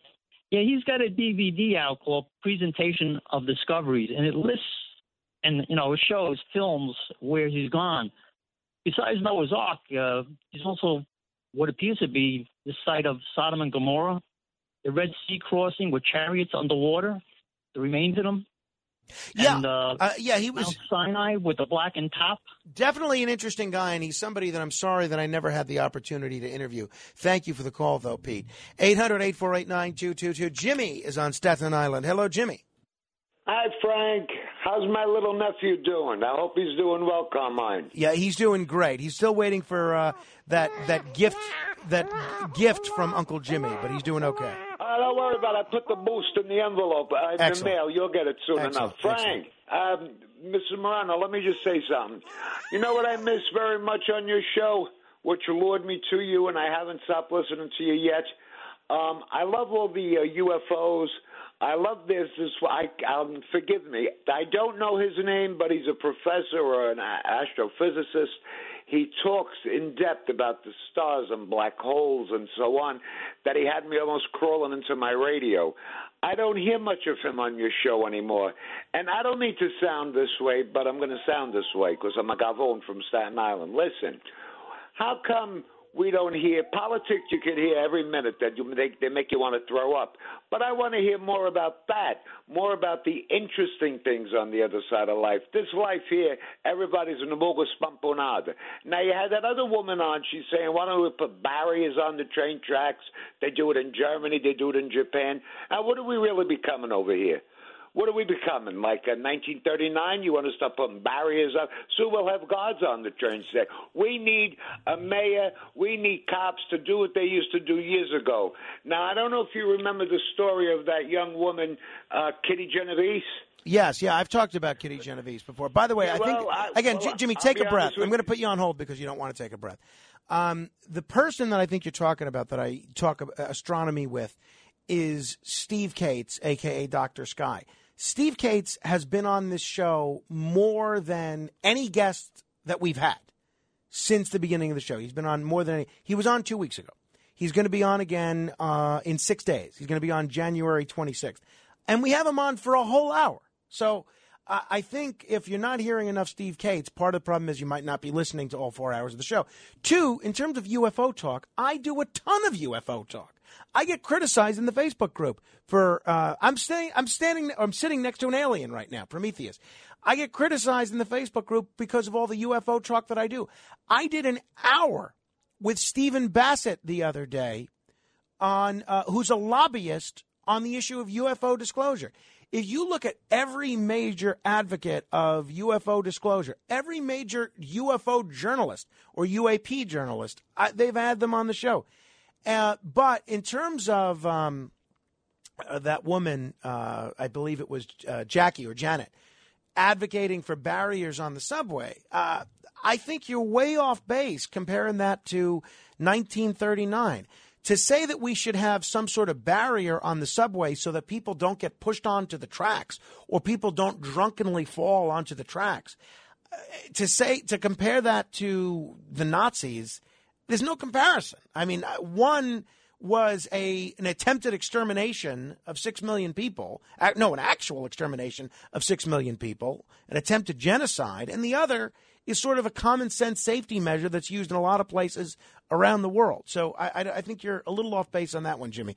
But I, I appreciate the uh, I appreciate the suggestion. Thank you. Sean is in the Boogie Down Bronx. I have a feeling this is actually Paul, aka the Irishman, but we'll see. Hello, Sean. Yes, it is. I normally call on another subject. I won't touch on that, but I was with the New York City Transit Police in 1991. I came into my command one morning and we had flyers in our mailboxes from a fictitious white supremacist organization called the Blue Order. The letters were obviously investigated by Internal Affairs. Chief Bratton got the FBI involved. The letters were traced back to Eric Adams' brother's typewriter ribbon where he was working in Midtown South or Midtown North as a another cop hiding like his brother. Is that so this? Uh, is that true? Do you have any um, Do you have any documentation on that, Sean or Paul or Irishman, that you could send me? I didn't save it because it's literally 30 years ago, but I like I had gotten through on the radio bef- during the campaign uh, when they were trying to uh, foil Eric Adams' NYPD records. I said repeatedly, go after his New York City Transit Police Yeah. records from the New York City Transit Authority. Right. Well, uh, it is interesting if that's the case, Sean, and I, I had not uh, heard that. And I know there were attempts to go after a lot of different aspects of Eric Adams' police record. Look, uh, I, I think Eric Adams has done some good things as mayor. Bringing back punitive segregation at the city's jail system, that's a positive. Standing up to the teachers union and wanting in-person learning, that's a positive. Um, his actually showing up to the scenes of crimes right after they happen, not sh- not showing up as Bill De Blasio did, that's a positive thing. Uh, appointing Jimmy Oddo and Eric Ulrich, two prominent Republican politicians, to high-profile uh, places in his administration, those are positive things. Asking for every city agency to cut their budget by two or three percent, that's a positive thing. Then he does these things that are just, uh, they just defy understanding. Why he would appoint someone like Philip Banks, who, if he's not overtly corrupt, certainly fits into the shady category. Why he would appoint somebody like Philip Banks, who magically had a couple of hundred thousand dollars in his bank account that he couldn't explain. And if you look at the reporting on what he did with that few hundred thousand dollars, it looks a lot like money laundering. Why he would choose to make that person his deputy mayor is beyond me. Then, to uh, the fact that he would pick his brother and try to make that person the deputy commissioner of the NYPD without even so much as getting approval from the conflict of interest board beforehand, that's crazy. And then to blame that on white supremacists, it defies logic. But that's what you're going to get with Eric Adams. One day he's going to be the greatest mayor ever. The next day he's going to leave you scratching your head and say, "I can't believe he did that." That's what he's done his whole career. One day he's just a wild man. The next day he's just crazy. And um, you know, I, I think the the people that have compared him to Trump, there are some similarities there because policy wise, he's done some pretty sane and sober things. But in terms of stylistically, in terms of the nutty things he says, in terms of some of the personnel decisions he's made, it's just crazy. So uh, we'll get into that, uh, I'm sure, over the next three years and 11 months, a great deal. 800 848 9222. This is the other side of midnight, straight ahead.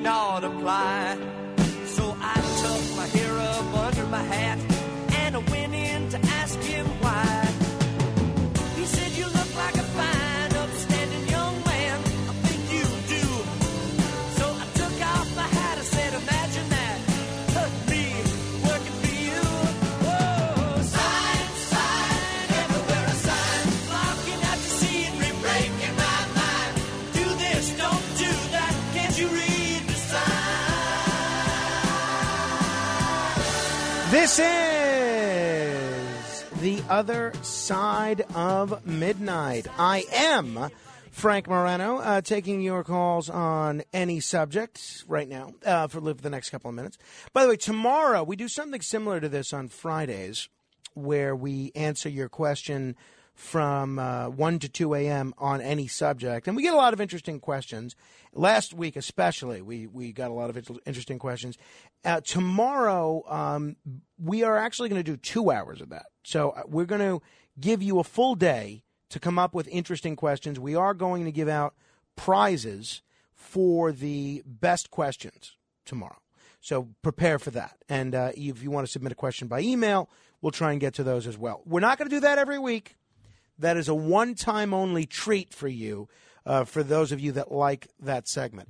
800 848 WABC. Paul is on Staten Island. Hello, Paul. Hey, hello, Frank. How's everything? Uh, well, dep that depends on the weather, I suppose. Are you gonna be like Curtis? Say you've seen better days. oh, please, no. Curtis steals my line. It doesn't go the other way. I know. He's a card, Curtis. That he Listen, is. I was wondering- A joker. do you do you remember Swede Hanson, the wrestler? Yes, absolutely. I, I uh, uh, really, I watched uh, Swede Hanson towards the very end of his career uh, when he was being Yeah. managed by classy Freddie Blassie. I sort of missed him. Freddie Blassie. in- Wow. I, I missed him in his prime. I didn't get to see him in his prime, but uh, certainly one of the great legends in uh, three or four different promotions. We're big in the NWA, big in the WWF, and uh, big in the territories. He uh, had a career. He had a career going about thirty years, which is pretty rare in the world of pro wrestling. When when the um I was five years old. I was in St. Mary's Catholic School on, on 85th Street in Brooklyn. I don't know how they did it. They had a wrestling night from, and they actually had him there Oh, cool. wrestling at the school. I don't know. I don't know if you're younger. I'm 49, so I don't know if you're younger or old. I, I'm guessing you're younger than me. I don't know if you, you probably will remember that, but I, I don't know how the heck they got him there. That's pretty cool. There was a couple of the main streamers there at the time too. Yeah. I don't know how they did it. Hey, I got to run, Paul. Thank you. Uh, Frank Diaz is waiting in the wings, and Frank Diaz gets very upset. Oh, uh, Bob Brown, who gets even more. Frank Diaz gets so upset he stopped doing the news. Bob Brown uh, with the news coming up. Uh, hey, coming up next, a female manager coming to pro baseball. Until next hour, your influence counts, so use it.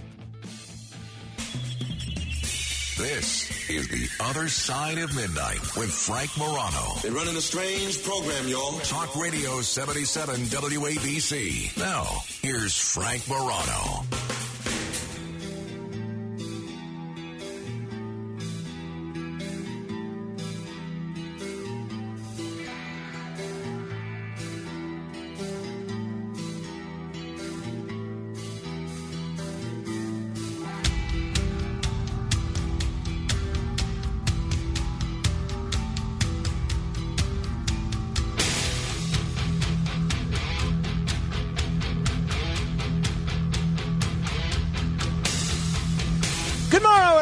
This is The Other Side of Midnight. I am Frank Morano. Uh, I am a huge baseball fan, always have been, and uh, I, uh, since the time I was a child. And I really have uh, always been just, uh, I love playing baseball still. I love uh, watching baseball, any kind of baseball, high school, college, major league. But over the last 20 years or so, I have really become a quite a fan of minor league baseball. And two years ago, when Major League Baseball really worked to destroy minor league baseball and uh, do that contraction and disappoint a lot of fans all over the country. That was a horrible thing. And I'm glad that our owner, John Catsimatidis, stepped up for baseball fans in our area by relaunching what was the Staten Island Yankees as uh, an independent league team that's going to be uh, next uh, coming out next year, the Staten Island Ferry Hawks. And I, I'm thinking of getting season tickets to the Staten Island Ferry Hawks. I'm really looking forward to their season. But minor league baseball is a lot of fun. And you get the sense that a lot of the players are motivated not by money, but by a love of the game, a desire to get to the major leagues. Now, there are aspects of minor league baseball that I'm not crazy about. The uh, biggest one that comes to mind is that there are there's a designated hitter throughout minor league baseball. I don't know what the case is with this new independent league team. I have to do some research on that. But I am uh, not an advocate of the DH. I think the way we've had it in baseball for the better part of the last 45 years, where it's the DH in the American League and then pitchers bat in the National League, I think that's great because with Amer- with uh, interleague play, you get the best of both worlds. But looks like my view is Uh, not going to amount to a hill of beans because it looks like the DH is going to come to the National League as well. But the reason I mention that is because we've seen in the past things are experimented with in minor league baseball and then they're adopted in major league baseball. And I'm wondering if that trend will apply to our next story. Rachel Balkovec will become the first female manager in affiliated professional baseball after the Yankees have tapped her to lead the Tampa Tarpons, their low A affiliate. So this is a 34 year old woman that is going to be managing a all male professional baseball team. I'm curious what you think about that. 800 848 WABC. Is it more power to her as long as she can do the job? 800 848 9222. Is this something that we're going to see more of? This is not the first glass ceiling that Rachel Balkovec has shattered. She's been a baseball coach for 10 years and has so often been the first woman to hold different jobs. The, fir- the she was uh, the you know she was a batting coach for a professional baseball uh, team, and we've seen other women do some co- have some coaching jobs. Last year, Bianca Smith made history as the first black woman to coach in professional baseball after joining the Boston Red Sox staff. And uh, we've seen, uh, certainly at the front office level, people like Kim Ng become the first female general manager of a Major League Baseball team just two years ago. It is interesting that it took until 2020 for a female to become the uh, a general manager of a baseball team because you would think that a front office job like general manager that that would uh, be something that women would have conquered a long time ago.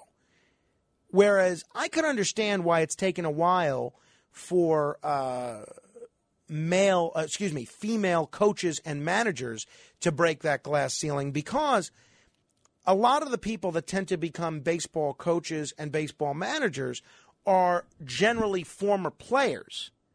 So if there are no females in professional baseball, then you would think it's less likely that they're going to become coaches and managers. But now, I'm wondering Rachel Balkovec is very young.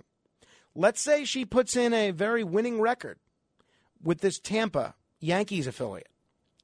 Will they move her up to double A or triple A or maybe even the major leagues? By the time she's 50, will we be talking about Rachel Balkovec or someone like Rachel Balkovec as the first woman to manage a major league team? What do you think of that? Is there anything about being a woman that makes it difficult to manage a team full of men? 800 848 9222 if you want to comment. That's 1 800 848 WABC. She's been a coach for, as I said, about 10 years. She started as a strength and conditioning coach for the for a minor league team affiliated with the St. Louis Cardinals. She left in 2015 to be the Houston Astros Latin American strength and conditioning coach. And uh, then she took a few years off from American professional baseball to complete a master's degree in biomechanics in the Netherlands. And then she was hired by the Yankees after graduating as a minor league hitting coach, I think, for the Hudson Valley team. And they have a beautiful ballpark over there in Hudson Valley that I've been to. So I'm curious what you think of this. Uh, men, women alike, weigh in. Is Major League Baseball ready for a female manager? If you're a baseball fan, male or female, do you have any problem with this? 800 848 9222. I was thinking about this because I don't like to see people hired just because of their gender or their ethnicity. But I don't think that's what's happening here. This woman seems eminently qualified. She's been a, a hitting instructor, she's been a strength and conditioning coach. I don't see what's wrong with having a female manager of an all male team. I, am sure a lot of you have seen the movie A League of Their Own, which is based on real life events when there was a, a big professional uh, baseball league that was populated by women during World War II because so many of the, the male players had got summoned off to fight in the war. And a lot of those female teams were managed by uh, male ex players like Jimmie Foxx. And then there was a female professional baseball team. I think it was called the Silver Bullets, and they had a manager uh, that was a male. It was either the uh, Phil, Phil or Joe Niekro that was the manager of that team. So we've seen it go the other way, What's wrong with having a female manager? Let me know what you think. 800 848 9222. We have wide open lines. All eight lines are open if you want to comment. 800 848 WABC. Speaking of sports, though, you might remember a couple of days ago, I mentioned that there was uh, record ratings for this football season compared to the last five years. Well, those ratings continued into the playoffs last weekend, and I'm not surprised. I was I watched football all weekend last weekend.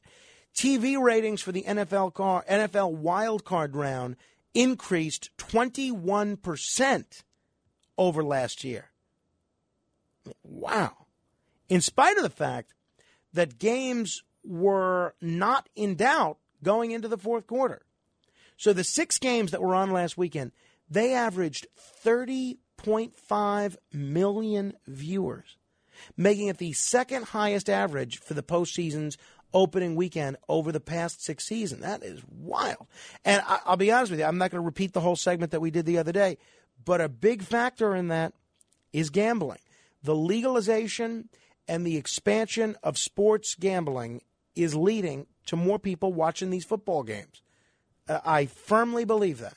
I firmly believe that. Some good games on this weekend. I'm looking forward to watching some football. I think we're going to be home Sunday. Saturday, we are taking uh, little Carmine on his first trip to Long Island to his grandmother's house. And uh, my siblings in law usually have the games on there. But you know what they do, which I just hate? They do that NFL, um, that, that package, Red Zone, NFL Red Zone where they don't show you one game. They just take you to whatever they go go to all the games, whatever games close to scoring, they bring you there. So I don't like that, but whatever. It's not my house. I have to kind of defer to whatever they want to watch, however they want to watch it. So I'm hoping that by complaining about it on the radio, my complaints will trickle down to some of my siblings in law, and somebody will say, "Hey, you know." This drives Frank's crazy, this attention deficit disorder viewing of football. Maybe we can just watch one game, but we'll see. not holding out hope. Although I don't know how many of the games are on at the same time. I have to check the schedule. 800 848 9222. Matt, are you a baseball fan at all? Not anymore. When I was a kid, I was a big Yankee fan. WABC back in the old days of Graig Nettles and Chris Chambliss and Willie Randolph, and Reggie what, Jackson. What diminished your enthusiasm? I think just as I got older, I just I played little league. I played two years just regular little league, and then once you get to you go from little league, and then it's Babe Ruth league, and I never went to Babe Ruth, and then I just got interested in other things. Yeah, that's what mu- happens. I was That's a musician. I was more into wrestling than anything else in terms of sports at that time. What- professional do, wrestling. do you have an opinion on uh, this uh, female baseball manager? I think if if she knows the game, she should be a manager. I mean, it's Yeah. it's knowing the game. I, I when we were talking, I was thinking about the movie Remember the Titans with Denzel Washington. You know, that's on my list. I have not seen it yet. And well, there's a part where Denzel Washington comes in. He's the first black coach of this high school football team, and they took the coach and they made him the assistant. And he had a daughter who was like nine, and it's Hayden Panettiere who plays the daughter, and she knows everything about football. And she's in the stands, and something happens. She's going, "Come on! Don't you see the defensive end over there?" And she knew everything about football. So it doesn't matter what gender you are. It matters if you know the game. And if she's been a conditioning coach and she's been a hitting coach, she knows the game of baseball. Yeah, I, t- I tend to agree with you. I'm curious what you think. 800 848 WABC, seven open lines if you want to weigh in. Um, both Matt and I are in agreement that if Rachel Balkovec knows the game and she does well, or any other woman, why shouldn't she be given an opportunity to manage a professional baseball team? 800 848 9222. Ted in the Garden State. You, you disagree, Ted? It's uh, Kevin. Oh, it's Kevin. I'm sorry. We got you. Yes, you sir. got Ryan. No, that's all right. It's okay. No worries. No worries. We're suffering Uh, from Philip yeah, withdrawal. that- it's okay. I think, like you were saying, that I- you know, if she was in the front office, I wouldn't have a problem with it. But generally, on the field, you know, it's for it's usually former players. Now, the last time she probably played baseball was probably in little league. She's Well, I mean, she might have played. softball. She might have played in college. You know, I mean, I don't know. I don't know too many females that play college baseball. You know what I mean? I think it's just another gimmick. It's like you know Branch Rickey when he played the midget, right? I mean, Yeah, Eddie I- I don't- Eddie I don't. Gaedel. I, I Eddie think the Gaedel. Yankees, the Yankees, yeah, exactly. I think the Yankees, you know, they've been woke for a while. They were the first team to cancel when they canceled Kate Smith singing "God Bless America." I, I really just think it's a it's a ploy. I think it's a it's a gimmick. You know. Well, you might be right, uh, Kevin. Uh, but um, let's say she does know the game well. Let's say she does have a good track record and, uh, as manager of this uh, this team in Tampa.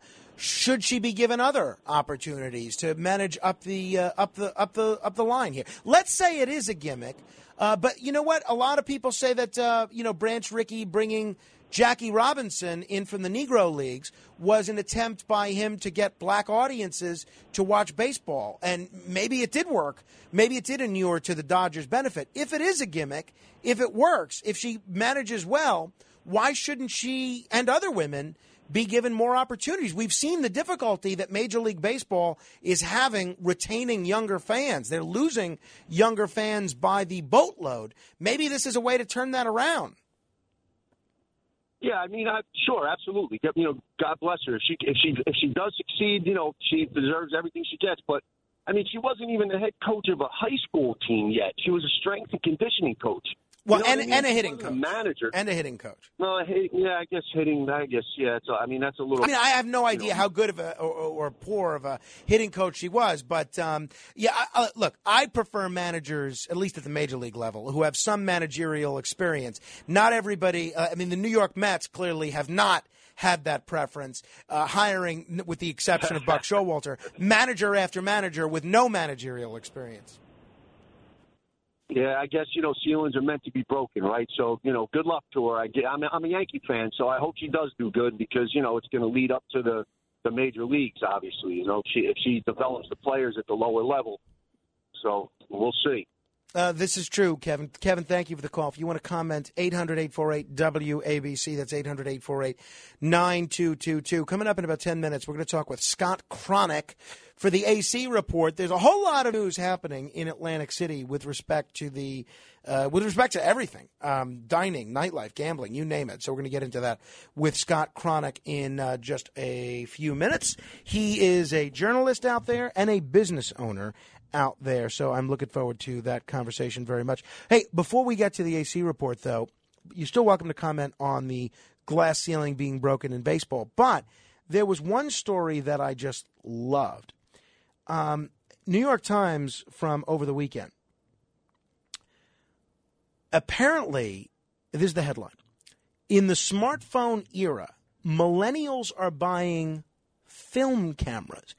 And just as they did with vinyl records, just as we saw, and it wasn't just the millennials, but the millennials were part of it, just as we saw a comeback with typewriters, we are seeing a huge comeback for film cameras.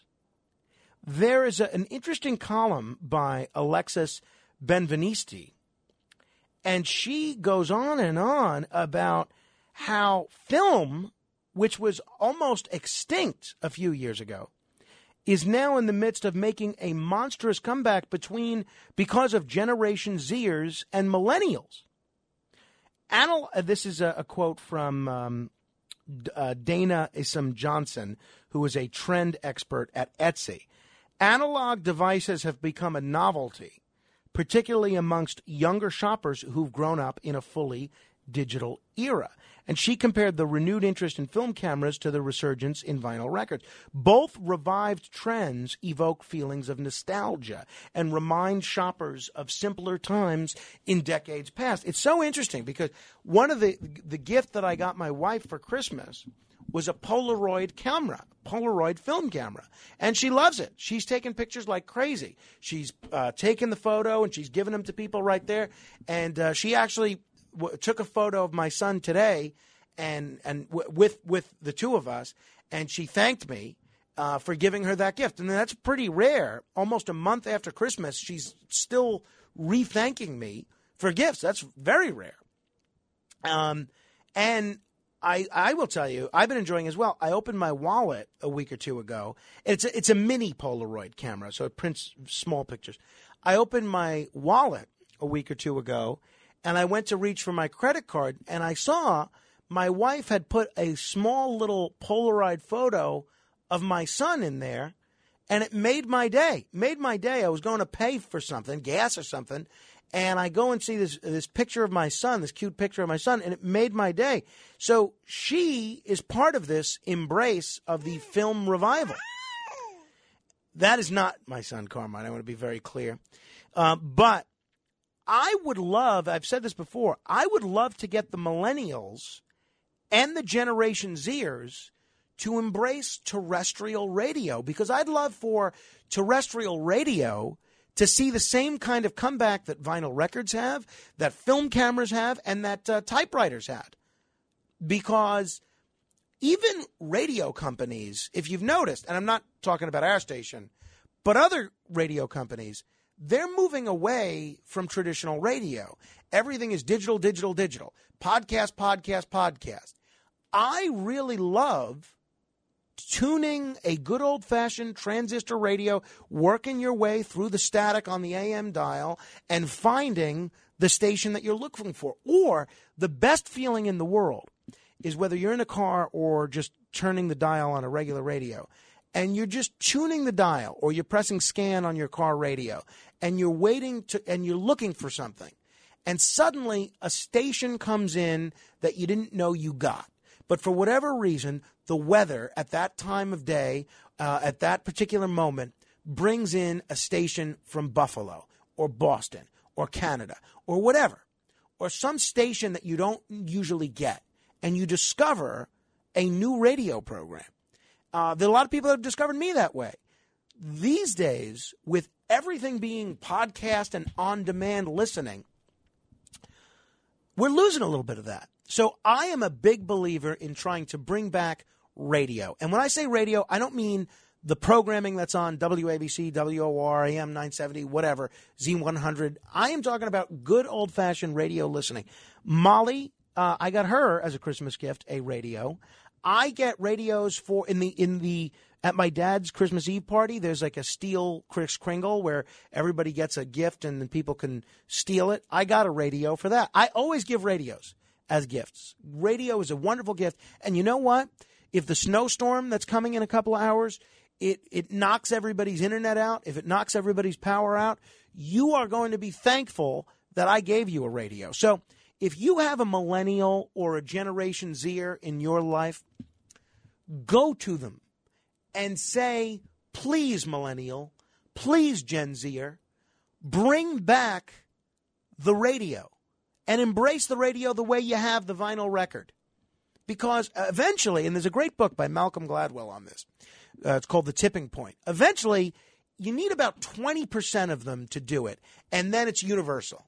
So we have to get to that tipping point of 20% of millennials or Gen Zers. Once we get to 20% using a good old fashioned radio, then forget about it. We'll be, we'll be golden. 800 848 9222 if you want to comment. 800 848 WABC. Corey is in Brooklyn. Hello, Corey. Hey, Frank. So, according to Curtis, how how large is uh, Carmine now? Thirty six pounds. Yeah, in in reality, he's ten pounds and ten ounces. but yes, I, I, think according to Curtis, uh, he weighs more than I do at this point. Actually, right. Uh, but but my my comment was on uh, the lady uh, uh, baseball coach, and I say, absolutely, just like it's it's like saying women shouldn't be police officers or EMS firefighters. Yeah, well, I think it's even look. Look, you could. There are female firefighters, uh, but it's pretty rare.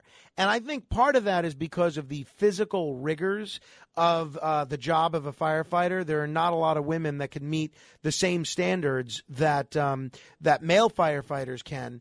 And I think that's part of the reason why there's so few of them. But when it comes to being a baseball manager, and thanks for the call, Corey, when it comes to being a baseball manager, there's no reason you can't strategize and uh, platoon players and hit and run and implement sabermetrics and uh, do the overshift and do this and do that. There's no reason that a female manager can't do that just as well as a male manager.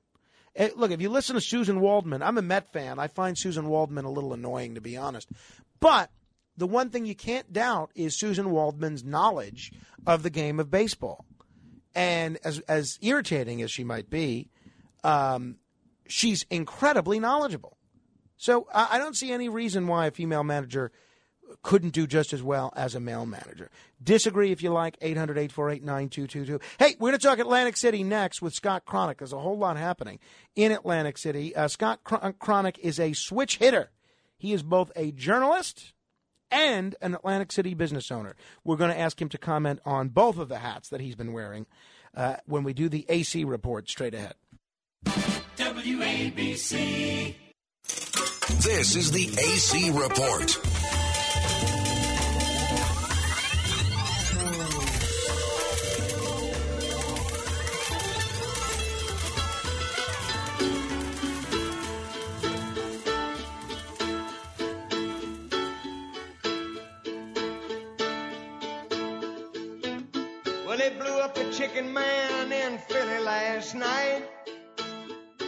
They blew up his house too.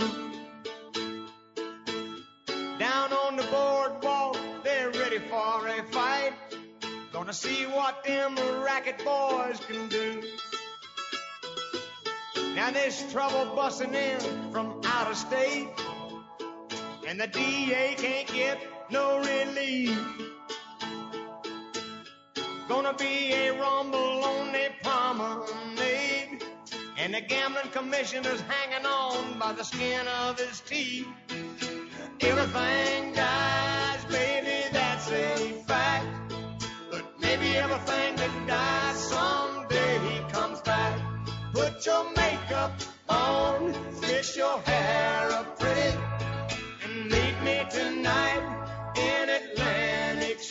Ah, yes, it is time for our weekly look at Monopoly City, the Vegas of the East, a city which is just as much a resort destination for people from Philadelphia as it is from pe- for people from New York City. One of the most interesting cities in all the world happens to be Atlantic City, and a lot of people have really taken to this segment, actually much more so than I ever anticipated. I, I expected that people who like going to Atlantic City would like to hear coverage of it, but I've been really overwhelmed uh, by the people over the course of the last year and a half who say they haven't been to Atlantic City in 20 years, but they still enjoy about hearing all the interesting things that happen there because it's such an interesting town. A guy who has his finger on the pulse of precisely what is happening on the 48 blocks of Atlantic City is Scott Cronick. He is the editor of AC Weekly. He is the director of entertainment operations for the Press of Atlantic City. He's a radio talk show host down there, and he also happens to be the co-owner of the Tennessee Avenue Beer Hall.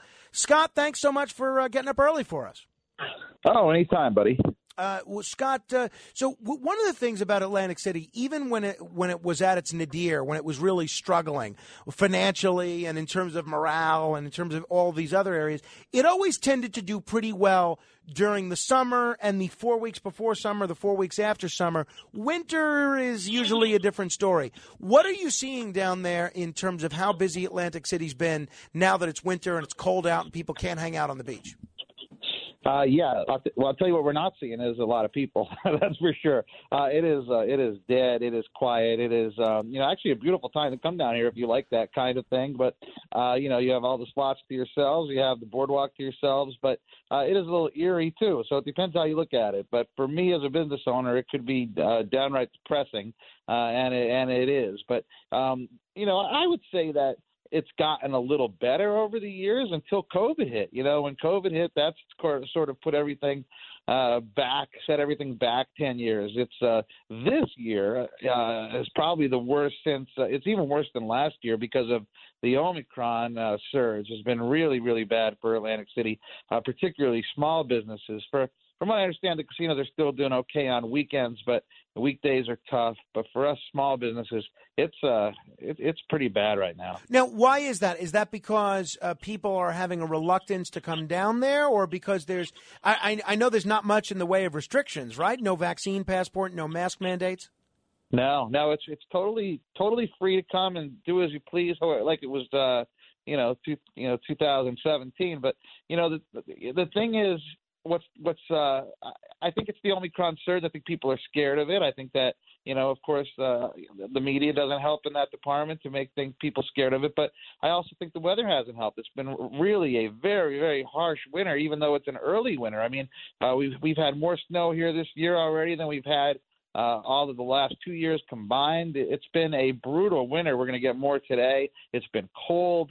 Uh, you know, Pennsylvania's had a lot of snow and a lot of bad weather, and I just think that uh, you know money's tight, especially from last year. It's it's worse than last year because all that stimulus money is not out there, Frank. you know, when you Ah, think I about see. it, uh, uh, people had a lot of money in their pockets and they spent it. One of the things that you brought to our attention was uh, maybe 10 months ago, there was a big problem with staff, uh, not only at the smaller businesses, but the larger ones. Even big hotels like the Borgata weren't able to open to capacity because they weren't able to hire enough people to service all these rooms. What is the situation like in terms of staff shortages now? Now that the government stimulus has diminished, are, are businesses down there still having a tough time hiring people? Oh yeah, in a, in a big way. In fact, I was. They came to me. I don't know how I became the spokesperson for this, but I actually had NBC Nightly News uh, come on and do a segment that I was featured on uh, for the whole city. Uh, and you know, we were on national news about this topic, and uh, it has not gotten any better. It's it's dire. Uh, you have the casinos. Uh, I'll give you an example. We had Caesars on my show, my radio show yesterday, and this was their restaurant Nero's, a great restaurant, by the way. If anybody's looking for somewhere to go, great steakhouse. And uh, before they, they, you know, I said, "Hey, uh, did we get to everything?" You know, like you probably usually do as a radio host. And I said, "Yeah." yeah." They said, "Oh yeah, I think so." And they said, oh, go, "Wait a minute, no, no, we're hiring, by the way, at all positions. Please go to Caesars.com or whatever they were given the website." And I was like, "Wow, that goes to show you." This was a restaurant manager who was so desperate for help that at the end of the interview, she's pleading for people to come work for them. And that's the case of how it is everywhere. Joe Lupo, the president of Hard Rock, comes on my show. He said that I think they could hire 500 people right now. There's more than 2,000 jobs available uh, throughout the casinos. That's just the casinos. That's not talking about small businesses uh, or anything in the you know in the outskirts of Atlantic City. That's just the casinos. 2,000 jobs available, and uh, they could hire people right now. And these are good jobs, right? These are full-time jobs, a lot of them, and uh, they just can't they just can't fill the positions. That is something. Uh, Now, you, as I mentioned, are the co-owner of Tennessee Avenue Beer Hall, a great place to hang out, a fun place to drink, but also a great restaurant with great food. Are you you. experiencing uh, staff shortages? No, not now. It's the off season. And like I said, we're we're struggling right now. It's been hard hard Hmm. winter, but we're okay. The small businesses are okay. In fact, we're hoping that we can keep the people that we have. Uh, you know, because they're coming in. You know, on a bad day, they might walk out with not a whole lot of money. We're hoping that they don't go to the casinos and pick up a job because we we hope to retain them. So when it does pick up again, we're going to be okay. And you know, February around Valentine's Day is when things break for us, uh, and then Colum- you know Columbus weekend, and uh, and then by the time uh, St. Patrick's Day rolls on, we'll, we'll be okay. But uh, January and the end of December have been a challenge to say the least. Now, uh, you and we're talking with Scott Cronick. Uh, he is a, uh journalist, a radio talk show host in Atlantic City, and also uh, the uh, co-owner of the Tennessee Avenue Beer Hall. You mentioned that now's not a bad time to visit because it's not too crowded. Let's say people are listening to us, Scott, that aren't gamblers. If you go down there uh, to Atlantic City now, obviously beach life is pretty limited. There's still great restaurants. There's still great bars. Beyond that, um, what are, if any, the key activities for the non-gamblers in our audience? Oh, by the way, it disturbs me when I heard you uh, give me an intro that people haven't been here for 20 years. I I hope I hope we could change that. a Well, here's bit, your uh, chance to win them over. Win them over. Yeah, yeah. So, so uh, again, I mean, you know, I think, you know, I think I tout this more than anybody is that, you know, we have more headlining entertainment and more music and more concerts and more things than than most cities in the in the country, uh, and, and that's because you have. 10 casinos who are all trying to get people in there on weekends. So on an average weekend, you, you could have, you know, you could have 10 to 15 headliners, not counting boxing or MMA or, or, or what might be happening down here. Uh, and, and there's always something to do. And, and that's constant. And, you know, I could say like in the winter or, or maybe, I don't know, like if you even look at New York City, Frank, you would know better than me. But if you take away the like the small comedy clubs and things like that, you're not going to find as many headliners in New York City on a week that you will in Atlantic City. I mean, so uh, the only other rival city might be Las Vegas. You know, the, the, definitely Las Vegas. They they blow us away. But the point is, is that you can come down here and always find some. This weekend we're gonna have a championship boxing event at Borgata for the first time in 15 years. Uh, there's a light uh, light um, a uh, a lightweight fight well, with an undefeated fighter who's going to be here at Borgata, and Borgata is going to get back into the fighting game. That's encouraging. Uh, so there's always there's always stuff to do, and again, you know, we have amazing restaurants here from celebrity chefs or chefs you may never heard of, branded restaurants to always go to. So that's always fun. The sports books are jumping, and especially this time of year, playoff weekend uh, was last weekend. It was huge at the sports books. They continue this weekend, and you know these sports books, Frank, are like you know Las Vegas sports books. Oh, yeah. You know they're beautiful with recliners and giant TVs and great food, and and they're they're a blast. So there's tons of stuff to do here. Um, yeah, yeah, the outdoor stuff obviously is not happening right now. The boardwalk isn't real fun. Uh, you can come visit a place like ours and and experience uh, Atlantic City smaller So I go to a place like Tony's Baltimore Grill, have some great pizza, or you know, or Tony Baloney's have great subs. But yeah, man, it's like it's like any town this time of year in the Northeast. Well, what do you do? You eat. You maybe you go see a show, uh, gamble, go go gam- you know, go see maybe go watch some sports and uh, uh, maybe sleep an extra hour. Yeah. Um, so let's talk about Atlantic City's future. Last week, uh, we, at this time, we were talking with uh, David Danzis, who's another terrific reporter, uh, about this uh, this groundbreaking for the new water park that's going to be at Showboat that uh, Bart Blatstein is launching. Now, as a new father, I'm pretty excited about this. I'm looking forward to taking my son there. David was not that excited about it. He basically was very bullish, very bearish on it. He didn't have a lot of confidence in Bart Blatstein to get this done, and he didn't. He thinks that Atlantic City's future is not necessarily as a family entertainment destination, but more as an adult entertainment destination. Give me your take on this water park. How do you think it's going to do? You got to remember, about 25 years ago, uh, Las Vegas tried this, right? They wanted to try to find that family. Now, now, if you go down there, the roller coasters are gone. All those things that they try to do, uh, the ship in front of Treasure Island, I don't think does what it used to do. There's a lot of, you know, now that Hard Rock bought the volcano at Mirage, Mirage that volcano will be gone. So, you know, th- those family things that they wanted to do were gone. That didn't work. But I think Atlantic City is a little different, Frank. I think that Atlantic City could be that hybrid. I think that it would be great to have a water park. I think it would be awesome for uh, people to have that alternative, especially in this off season, right? I mean, how great would it be to go to an indoor water park? It would. When you asked me that question just a minute ago, I'd be able to say we have a, a hundred million dollar indoor water park you can come to, right?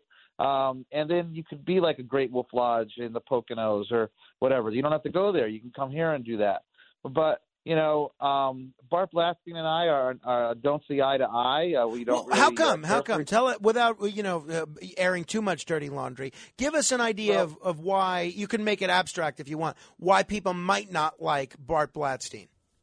Well, you know, on my radio show, I'm, I'm outspoken and I, I say the truth, and sometimes the truth hurts. And uh, he was just, uh, um, he just asked somebody to actually, uh, you know, tell me to calm down a little bit. And and I and I don't think what I say is anything crazy, but you know, here's a guy who took over the pier at Caesars, which was, uh, I wouldn't say it was robust when he took it over, but it was certainly more robust than it is now. It had uh, two Stephen Starr restaurants, Buddakan and Continental. It had Phillips Seafood. It had a great sushi place. It By the way, I love all three of those places: Buddakan, Continental, and Phillips Seafood. Those were all great places. Absolutely, I missed them, man. I really Me do. too. It had an Me it had an Apple store. It had an Apple store. It had uh, you know all the all these you know uh, really boutique shops. I think when he took it over, Coach was still there, and you know some major some major brands were still there. And now it's a uh, it's a ghost town in there. All those all those restaurants closed. The entire uh, level where the restaurants, there's nothing on it. Most of the stores are done. Apple store is gone. Uh, it's a depressing place, right? So what does he do? He hands it back to Caesar, says it's your problem, right? And uh, and and you know then he goes and buys the showboat, and then he buys the Garden Pier next to it. The Garden Pier was the arts center for Atlantic City. That thing has sat desolate since he bought it. He hasn't done a damn thing since he got it. And the showboat, uh, even though it's it's doing well because he sells rooms very inexpensively uh, to people who might not want to pay the higher prices at the casinos, especially during the off season. Uh, it's it, he he won't he won't even spend the money to take down signs. The House of Blue sign is on the outside. inside. There's restaurant signs as you walk in there for places like Scarduzio's and Napoli that haven't been there for 10 years. I mean, if you're not going to spend the money to even take signs down to make your place look like a relic, how are you going to spend $100 million to go to the future? Like, I just don't get it. So uh, You know, it but- sounds like you're similarly skeptical that this water park will even come to fruition. Well, listen, I, I want it to come, and I, you know, I keep saying on my show that I'll believe it when my fat ass slides down the main slide there. But you know, the the truth is, is that I'll go to Bart Blatstein. I'll, I, if he'll shake my hand, I'll shake it. I'll say, Bart, I'm sorry. I, I want, I want, I wanted this to happen. I'm glad it happened, and I and I, I really do uh, wish you the nothing but the best because I want the success of Atlantic City. It's the most important thing to me. Uh, but you know, he's dealing with um, he, he told he told our newspaper reporter Michelle Post at the press that uh, he has the money for this project, all his money, and then a follow up story reveals that the county has to sell about a hundred about ninety million dollars worth of bonds, uh, and it sounds like they're junk bonds that haven't been even uh, Mm. out to sell yet, and uh, so he doesn't have the money. The money's not there, and it looks like it's going to have to be um, funded by the taxpayers uh, through a, not funded by the taxpayers, but it looks like the the county is going to uh, go out there and put its neck out a little bit and go after these bonds for Bart Blatstein. So I'm going to have Denny Levinson, the county executive, on to explain that a little more. So I don't want to get ahead of it, and I don't want to be wrong about it, but I don't think he has the money, and he told everybody he does. And there's another thing that just kind of you know makes me very skeptical. W- what about the plans? And apparently, there's been a groundbreaking for a, or it's uh, it's there's poised to be a groundbreaking for this new boutique hotel on South New York Avenue. I think it's called the Cardinal. Um, I mean, that's certainly, I would think, a sign of good things to come, both in terms of jobs and the fact that people want to invest in Atlantic City, even if it's only a 14 room hotel. Uh, are you uh, are you excited about that project? I am. And but, but can I just back up for one second, Frank? And and I don't want to sound like you know Bart and I have any kind of uh you know we, we we don't have any kind of business deals that went bad. I don't know him personally. I don't really. I'm, I'm only speaking from a guy who's like an, an outsider. But Sure, I- I get what he did. What he did in Philadelphia is impressive. I mean, when he when he took over, um, you know, a neighborhood there and and and, and transformed it, uh, his, track record in Philadelphia is is outstanding. Uh, that hasn't that hasn't related to here. So I don't want to just only say bad things about Bart Blatstein because he has done good things. uh, just and he's kind enough City. to occasionally come on this show, which we like too. So, what, what's that? He's kind enough to occasionally come on this show, which we appreciate as well. Oh, that's great. Oh, that's great. Yeah, so I don't want to just say he's, he's totally 100. percent He's not. He's not the Joker here, but he's. Uh, but I'm just skeptical uh, of him in Atlantic City. Uh, he- as good of a businessman as he is. So anyway, so uh, back to uh, the Cardinal on Tennessee Avenue or on uh, New York Avenue, two streets over uh, from us. That was a historic building.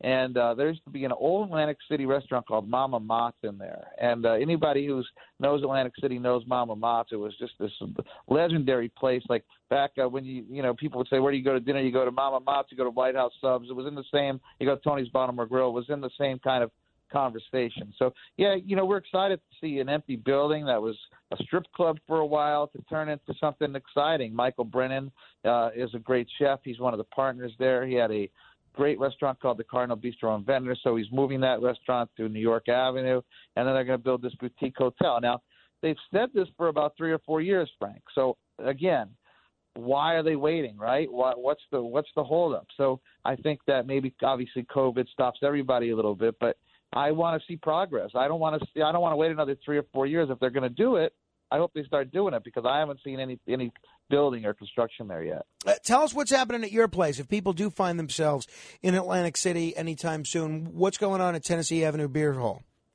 So Tennessee Avenue Beer Hall, we have uh, you know great live music every weekend. We have amazing uh, comfort food, pub food. We have the best tap list in uh in South Jersey. We have 40 taps, and we get hard, hard, hard to find beers for all those craft beer drinkers. And we also have great cocktails as well. So I hope people come by. We're gonna have a great Mardi Gras event with the Dixieland Jazz Band on Fat Tuesday. Uh, of course, we'll be having doing things for the Super Bowl. And uh, you know, we opened up a brand new restaurant uh, right next to us. Uh, my partner Mark Callazzo and Lee Sanchez, they opened up a place called Cuzzy's Pizzeria, uh, getting really great reviews and really great uh, attention and customers, even in the off season. Um, it's pizza and sandwiches, Italian food, and then we have two other businesses right there. Rhythm and Spirits, which is kind of an upscale Italian place, and next to us is Bar 32 Chocolate, which is the only place you're going to be able to find chocolate made from the bean in the entire state of New Jersey, plus chocolate cocktails and chocolate desserts and all kind of cool stuff. So you know, it's not just the beer hall. We've kind of created a little hub of uh, uh, of activity and fun and things to do there, and uh, we hope people come check us out for sure. Uh, overall, would you say you're optimistic about Atlantic City's future, or or is it, or are you not yet? Are you pessimistic, or are you neither optimistic nor pessimistic? Oh no, I'm very optimistic. I think that when you see what's happening, particularly in our neighborhood, which they're calling the North Beach right now, we're part of that. Uh, you're seeing that the numbers for uh, say Hard Rock Resorts and Ocean Casino are very good. I mean, when you look at Ocean Casino in particular and how that thing has surged from people wondering if it was going to survive at all to being the number three casino in Atlantic City is really a fairy tale story. I mean, this was a two billion dollar beautiful building that no one could seem to get a handle on it, and now it's just thriving and doing great. You know, and Borgata's still the number one casino. They're in the Marina District, so they're going to be able to keep that up. And no, I'm really bullish on on Atlantic City. And when you see projects like ours, and then like you said, the one that's on New York Avenue, it's it's pretty exciting. But Frank, here's my dilemma: we need the city to support buildings like us and and and di- different people who come in and spend their money and not just take city money or not we we've done all that stuff on Tennessee Avenue with no support from uh, the city or the state we that was all you know Mark Callazzo's funding so but since then they haven't done a damn thing for us there they haven't put a tree on the street or a, or or any kind of landscaping or fixed the sidewalk or put in additional lights or have done anything and I think they needed to use us an example on Tennessee and New York Avenue that which we call the Orange Loop from us St. James and New and uh, New York and say hey if you come here and spend your money we're going to show that we're going to support you we're going to come back and we're going to do infrastructure. We're going to make your, we're going to beautify your area so that other developers can say, "Wow, look at Atlantic City. Look what they do if you go and show that you're going to spend your own money." Well, Frank, they haven't done anything for us there. So we hope that changes, and we hope that uh, they start doing things to beautify our area because they have a real good opportunity there, and I really think they're blowing it. Yeah, uh, no, I, I hope uh, they uh, step up in a big way as well. Scott, I will see you the next time uh, I'm in Atlantic City, I hope. And in the meantime, anybody that uh, makes their way down there, I hope they'll go check out Tennessee Avenue Beer Hall as well. It's always a great treat to talk to you, Scott. Hey, best to you and that, and your beautiful wife and that lovely baby of yours. Thank you very much. And uh, next New Year's Eve Eve, put it in your calendar. We're not taking no for an answer this year. All right, I'll try not to go to Mexico. There you go. Uh, Scott Cronick, uh, he is a, uh terrific radio talk show host. He's also a reporter for the Press of Atlantic City, or the director of entertainment operations, and the editor of uh, AC Weekly. You want to comment? On any portion of our conversation, you can give me a call, 1 800 848 9222. It's 1 800 848 WABC. This is The Other Side of Midnight. This is The Other Side of Midnight with Frank Morano, 77 WABC.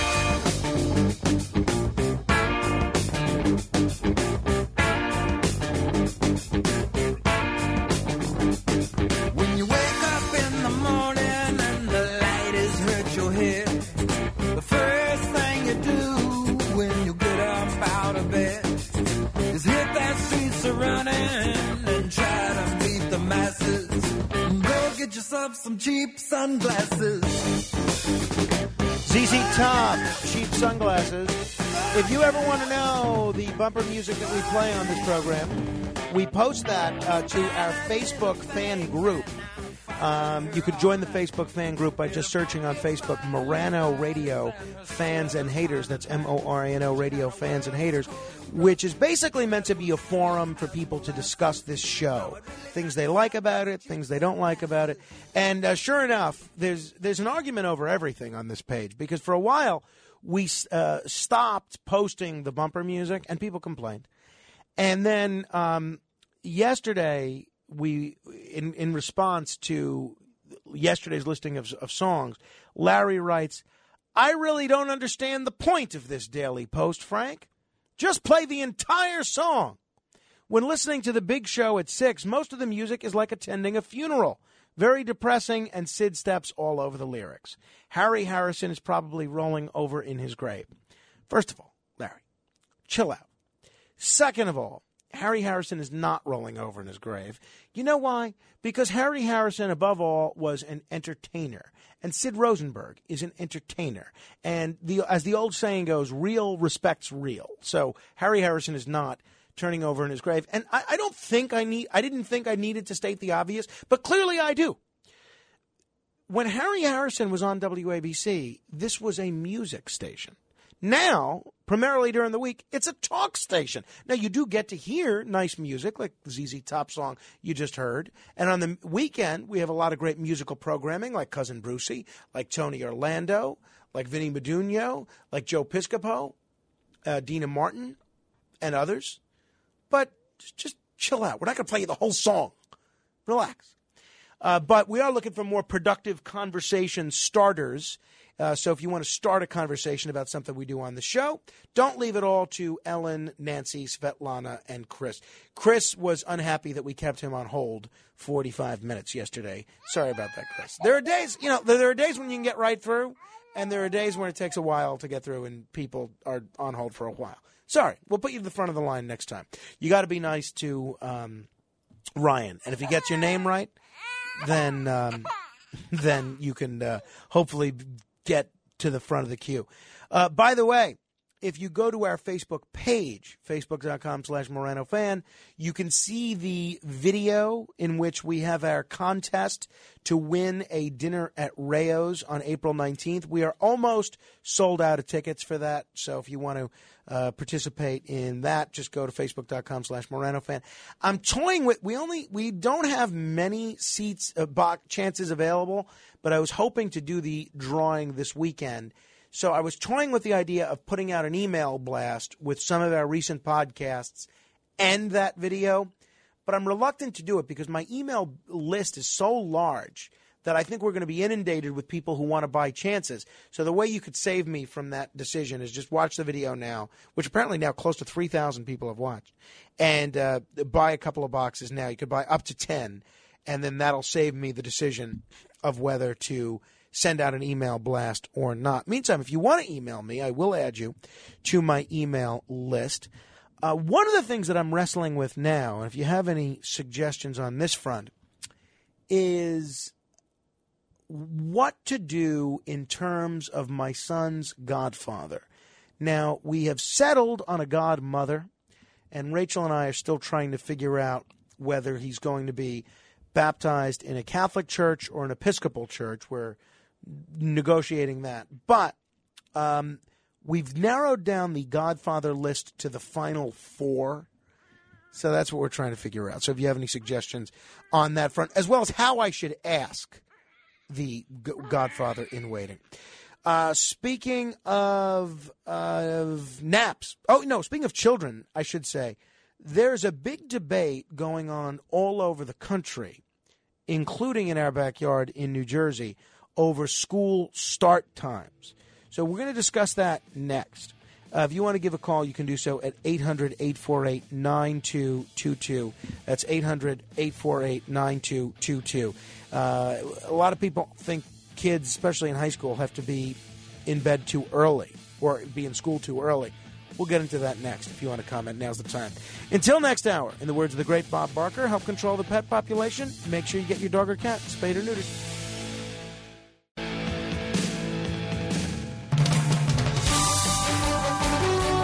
Red Apple Media is proud to celebrate 100 years as one of America's most influential radio stations and New York's first. WABC. And WLIR FM Hampton Bays. From around the world to around the block, this is a WABC 77 second news update. Good morning. I'm Bob Brown. A winter weather advisory in effect. We have snow on the way. The forecast coming up. An 11 month old baby girl shot in the face by a stray bullet in the back seat of a parked car with her mother in the Bronx Wednesday night. It happened about 6:45 p.m.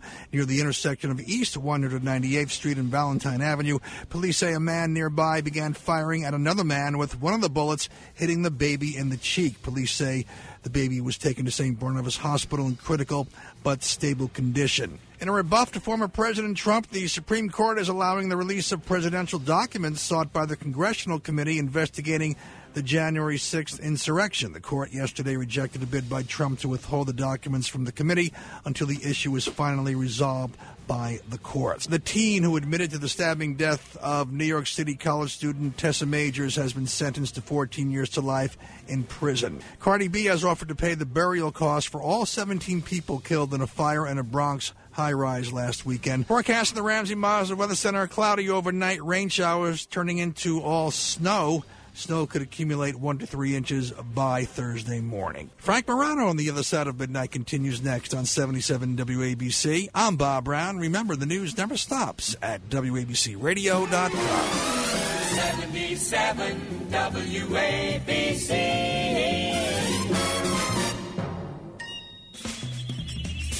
This is The Other Side of Midnight with Frank Morano. They're running a strange program, y'all. Talk Radio 77 WABC. Now, here's Frank Morano.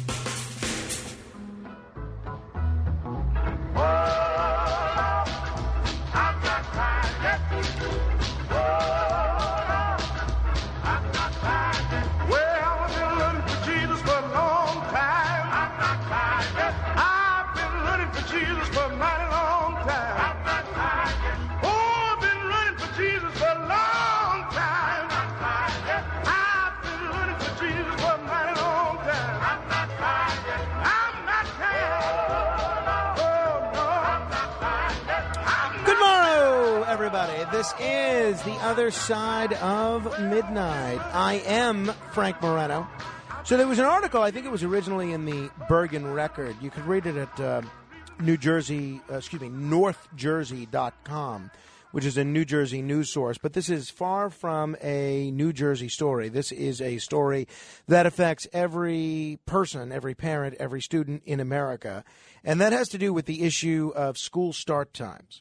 And in uh, this article by Marsha Stoltz on NorthJersey.com, they focus on educators in Ridgewood, New Jersey. And for years, many educators in Ridgewood have believed that there is a big problem. Students are falling asleep in classes, they suffer from anxiety, and they're not always capable of doing well academically. And a lot of the teachers in Ridgewood have believed that there is the solution staring them right in the face.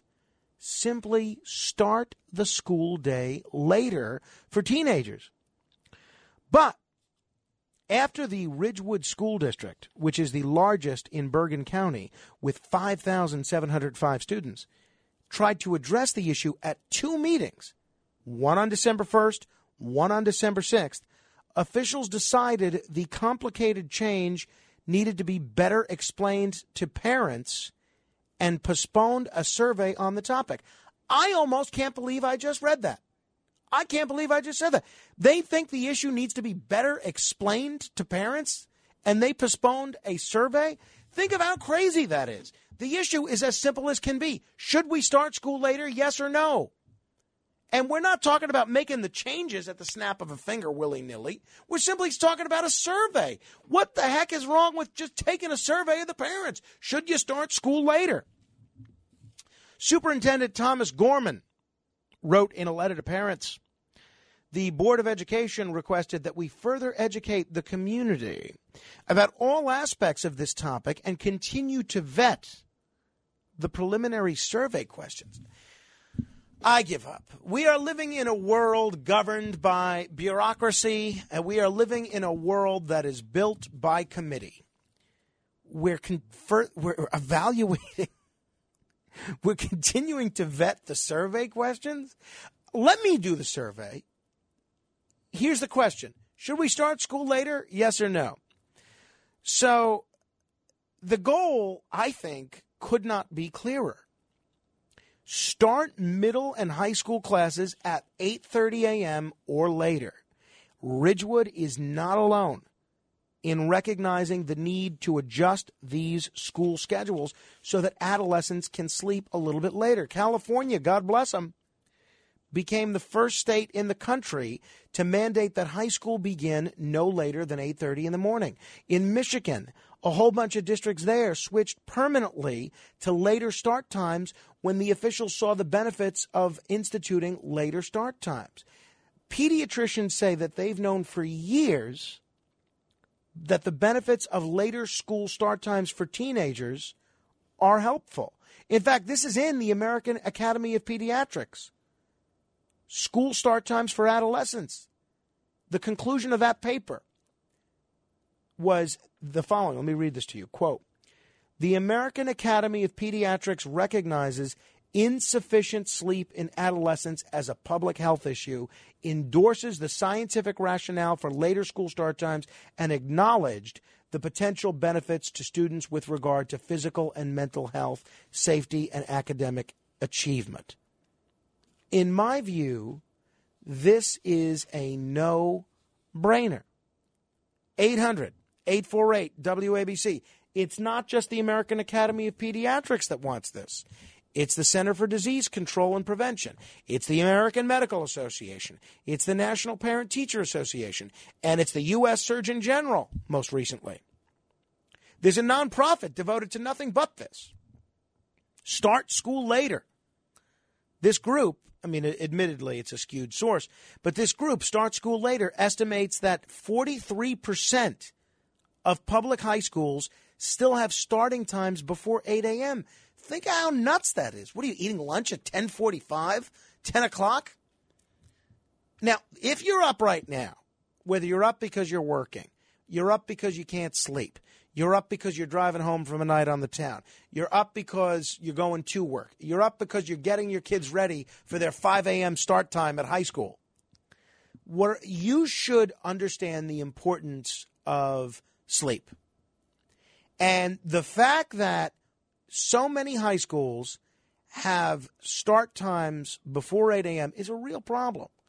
And these start times have been getting progressively earlier since the 1950s. Study after study all shows the same thing. Teens do better scholastically, especially poorer kids, with later start times. Better sleep promotes better athletic performance with fewer industry, uh, fewer injuries. More sleep makes new drivers less prone to accidents. Um, Tenafly went to a later start time three years ago. It took them a while to get there, but they got there. So I really do hope that school districts follow the lead of what they did in California and what they're doing in more and more school districts in Michigan and in Tenafly, and they make it a later school district. Now, why? Why have they not? Why have schools been so slow to respond in the face of all this data, which all says the same thing? Part of it is parents have to align work school, and child care schedules. Another big problem is uh, sports, uh, there or, or and after school activities. Uh, busing is also a problem. Traditionally, high schools have su- supported an earlier schedule to allow enough daylight to finish outdoor sports practices and games, especially in the fall as the days get shorter. Well, by the way, can I put in another plug for my plan it's not just my plan. I think everybody with a brain is for this. Uh, my plan of permanent daylight saving time. Boom. Lights extend the time that fields are usable if a district can afford them. What about a school that can't afford sport field lights? Well, all right, that's a problem. Let's do let's find a way to get funding for those schools so they can afford lights for their school fields. Busing is another challenge. They say that um, They'd have to spend more on busing to accommodate a later start time. I, I don't know. I don't know if that's the case. I mean, I don't know if that's the case. They say that's the case. I don't buy that. 800 848 WABC, in your judgment, whether you're a parent or an educator or a student who's now getting up to start your school day, do you think we need later school start times? 800 848 WABC. You know, whenever I brought this issue up in the past, I've been deluged with commenters that have all said the same thing. Well, these kids got to learn they're not going to be able to start whatever time they want once they get into the workplace. Let's toughen them up now and get them in school early. That is baloney. That is baloney. The kid, and I remember this from when I was in high school and middle school. You're asleep for the first two periods. You're not learning. 800 848 WABC. Patrick is in Roselle. Hello, Patrick. Hi, this is obviously about working mothers, right? Well, you said uh, how so? since the fifties. You said it changed since the fifties. Why do we think this is? Oh, so uh, you think Times keep getting earlier? I, uh, because uh, women are working, they can't take the children to school at 8:30? Do you have another explanation? Yes, I think it's pretty obvious. I mean that, and also lazy teachers, uh, yes, that don't want to get up on time either. Wait, wait, but if the lazy teachers don't want to get up on time, why would they be making the school day earlier? Uh, wait, you're, you're telling me the teachers oppose this? I mean, wait, wait, wait. My understanding was the teachers wanted this pushed back later too. the union, the teachers' union, not this specific school board. Well, again, I think the the National Parent Teacher Association does because they see that kids are falling asleep at the beginning of the day. Okay, that argument I misunder- I misheard. Uh, I thought I thought it was some teachers union because I'll do anything to spite them. Uh, but more importantly, yeah, this is I think it's a this is a problem with uh, not having stay at home mothers. Patrick, what finds you is a societal problem? Why are you awake at the moment? I go to bed early. Why don't these people learn how to go to bed early? Well, excellent question. Really? Excellent question. Here's why. Um, study after study, and it's the Patrick sounded a little drunk there. That's why I was again. I'm hesitant to say that uh, after I got in trouble on the Mark Gastineau issue, um, but the the American Academy of Pediatrics, the CDC, the Surgeon General, has published data and cited data which shows that uh, teenagers are biologically hardwired to stay up later and get up later. It's not as if these teenagers are just wasting their whole night uh, playing Fortnite or whatever whatever they play, and and they need to need to sleep later. No, apparently, according to biology, as you get a little older, as you make that transition from childhood to adolescence, your body stays up later and gets up later. You're programmed to do it. You're genetically hardwired to do it. It's it's not as simple as simply planning to go to bed earlier. Besides that, do you see all the good shows that are on? Who wants to miss Billions or Better Call Saul? You can't go to bed too early. You miss all these shows. And you have to catch them on demand. You have to worry about one of the kids at school spoiling the ending to one of these shows. Come on. Be realistic. 800 848 WABC. That's 800 848 9222. Joe is in Ronkonkoma. Hello, Joe. Hey, Frank. Great show like usual. I got two uh, things I want to touch on. Uh, one, I agree with you. I think that uh, they start way too early. My daughter's in uh, first year of high school. She's at the bus stop at six ten. All right, my Whoa, wife six ten in the morning? Yeah, let me finish. Ugh. My wife, who doesn't have to be at work until eight thirty, has to get up at five fifteen with her to make sure she's up, make sure she's you know getting ready and out the door. Sometimes when it's cold, my wife's going to drive it to the bus stop because it's uh, about a quarter of a mile away from my house. We don't want to stand it outside the cold. And uh, yeah, she's going to be at the bus stop at six fifteen. They get her to school, and then she's got a half an hour wait before classes start. The only reason why, Frank, is because of the busing situation. That's what they tell us. Um, the other subject I wanted to touch on with you was uh, yesterday I was on hold. We were you were talking about energy, how to do to increase energy, being up at night, your wife. Well, no, I was talking about I was talking about um, methods to combat seasonal affective disorder, which a lot of people do get depressed, and this week especially, this is the worst week of the year for seasonal affective disorder, and I suspect many of our listeners are, are, are looking for strategies as to how they could beat this back. And there were a lot of good strategies. Somebody suggested a uh, gratitude journal. Someone else suggested vitamin D supplements. Someone else suggested uh, watching an uplifting movie. Someone else suggested exercise. So there were a lot of good tips mentioned.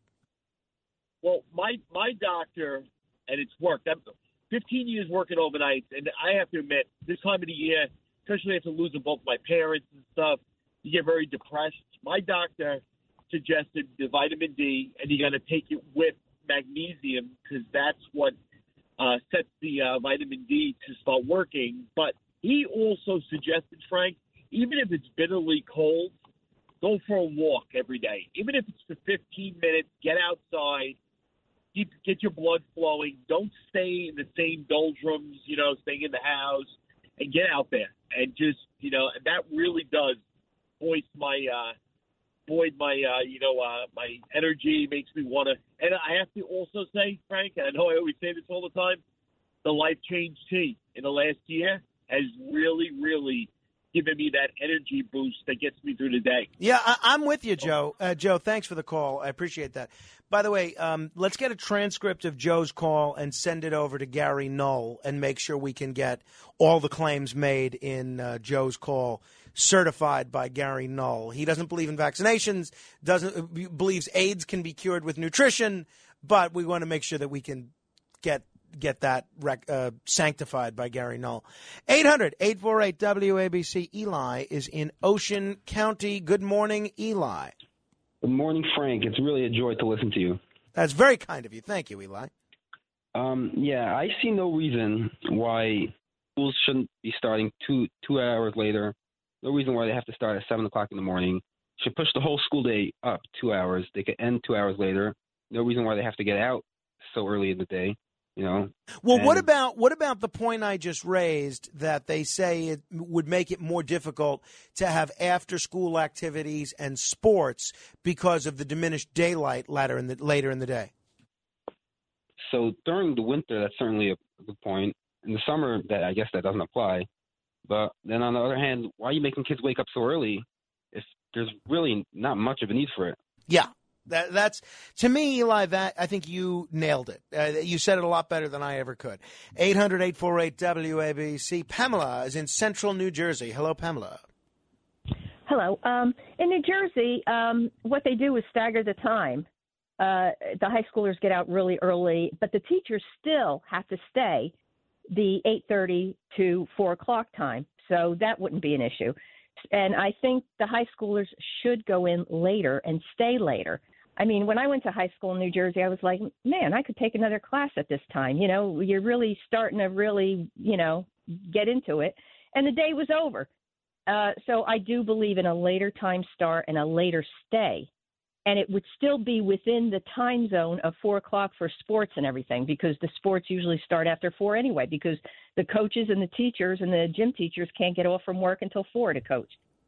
All good points, Pamela. And look, let's face it. At the rate we're going, aren't we all soon just going to be playing sports in the metaverse? Aren't we all going to be playing virtual sports by the time the week is out? I mean, come on. That's what that's the direction we're going. We're going towards esports. Everyone's going to be in the multiverse. They'll play baseball in the multiverse, football in the multiverse, lacrosse in the multiverse, and everybody will be doing their thing in the multiverse. And they could have the uh, they could have the daylight be whatever it is, and then you could just adjust it in the multiverse. There you have it. 800 848 9222. Let's say hello to Henry in Manhattan. Hello, Henry. Hi, good morning. Uh, I think the generalized way to look at it is what are the unintended consequences? And you can't just say, let's take a survey and whatever the answer is, we'll go with it. I mean, there really needs to be a, a big study. I'm very much in favor of the later uh, time. It makes sense. And uh, I'm 72 now, and I'm an early bird. You know, I'm not staying up late. I'm waking up early. And uh, just like there's a, you know, research that shows uh, uh, kids need to sleep later, I'll bet there's research that, or could be research that shows that seniors are happy to be up much earlier. Well, there is research that shows exactly that. Henry, what kind of phone are you speaking to us on? Uh, it's a landline, uh, you know, but uh, a a base station and a wire Oh, it's a cordless phone. A cordless phone, yes. Uh, okay. Uh, the, I think Antonio Meucci had a uh, had a had a better phone connection than Henry does there. Those cordless phones are horrible. They're horrible. They do not work. Uh, give me, you know what I use when I do radio interviews or really just when I'm home and making calls. You call me on my mobile phone, you will hear the same thing every time. Hey, let me call you right back, right? And I call you back from a landline. It's a wired landline. I mean, it's all sort of internet based, but you, you plug it in to the wall, comes out of the wall or at least out of the internet router, and then there's a, a base that's attached. This cordless phone stuff, there's way too much interference. Don't use these cordless phones, in my judgment. 800 848 9222. Ted is in Forest Hills. Hello, Ted. Me, hi. Always love your show. Thank you. Uh, I wanted to say, when I went to Forest Hills High School, there was 10th, 11th, 12th grade, but all three grades couldn't fit in the building at once. So we went from like uh, 8:30 to 12:30, and then uh, uh, then a new section would come in from 12:30 to 5 o'clock. Boy, would you get out in the dark! And one from like nine to three and and that was a situation uh, at least at the school I went to. I think the big city schools have too many uh, students to fit in the building at once. You might be right. Overcrowding in school was a problem when I was uh, in school as well. But at the rate we're going, Ted, where Americans are having fewer and fewer children, eventually that's a problem that will solve itself because we have these big school buildings meant to accommodate thousands of kids, and yet we're seeing zero population growth, in some cases, negative population growth. It's certainly negative population growth when you subtract immigration from the equation. 800 848 9222. Robert is in New Jersey. Hello, Robert. Good morning, Frank. At least in New Jersey, the problem is with delivering kids to school. The bus companies have to go from high school to middle school to elementary school. So the three schools have three different admission times.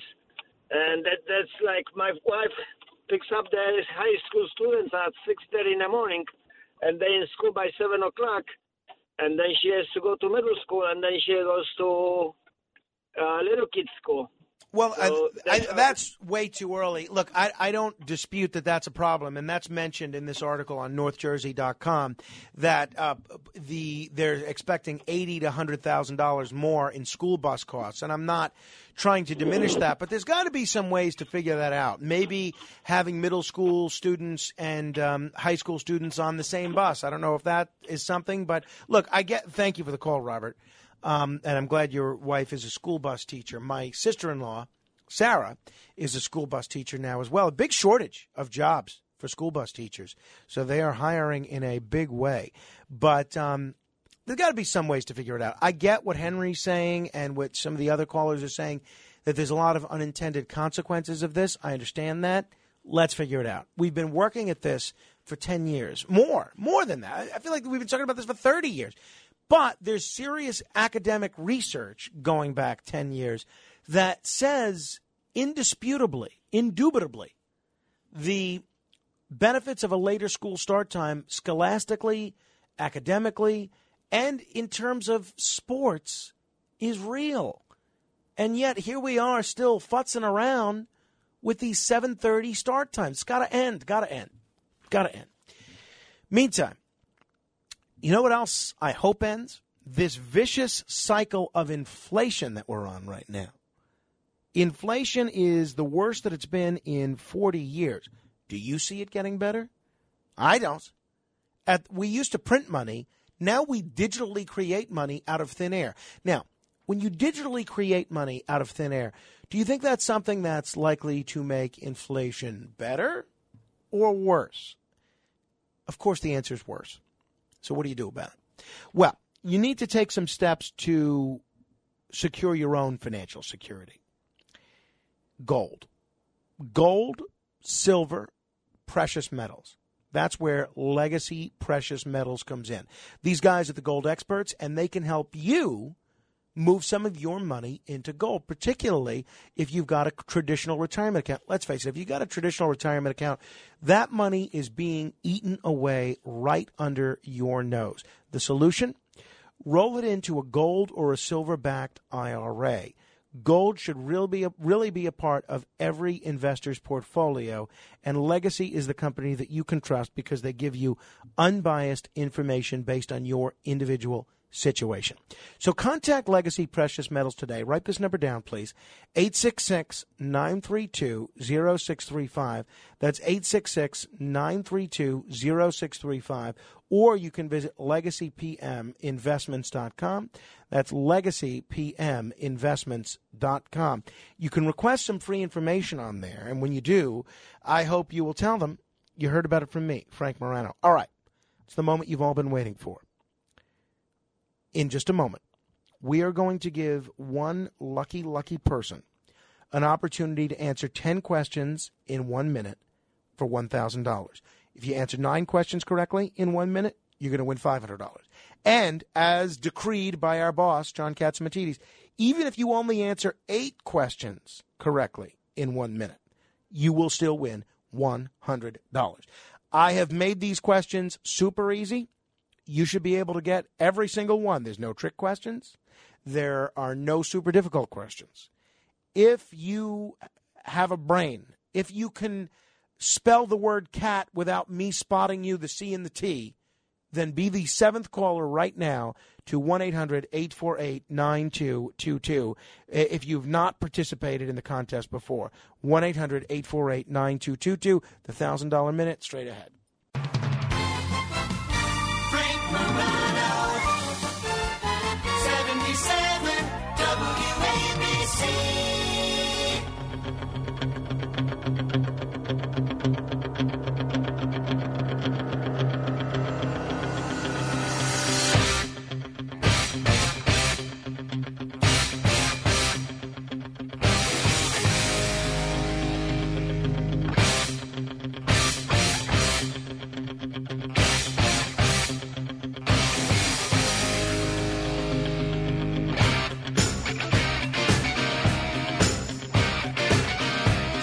Music that'll get you going, that'll psych you up to start your day, even if you are waking up for school at 4:30 in the morning.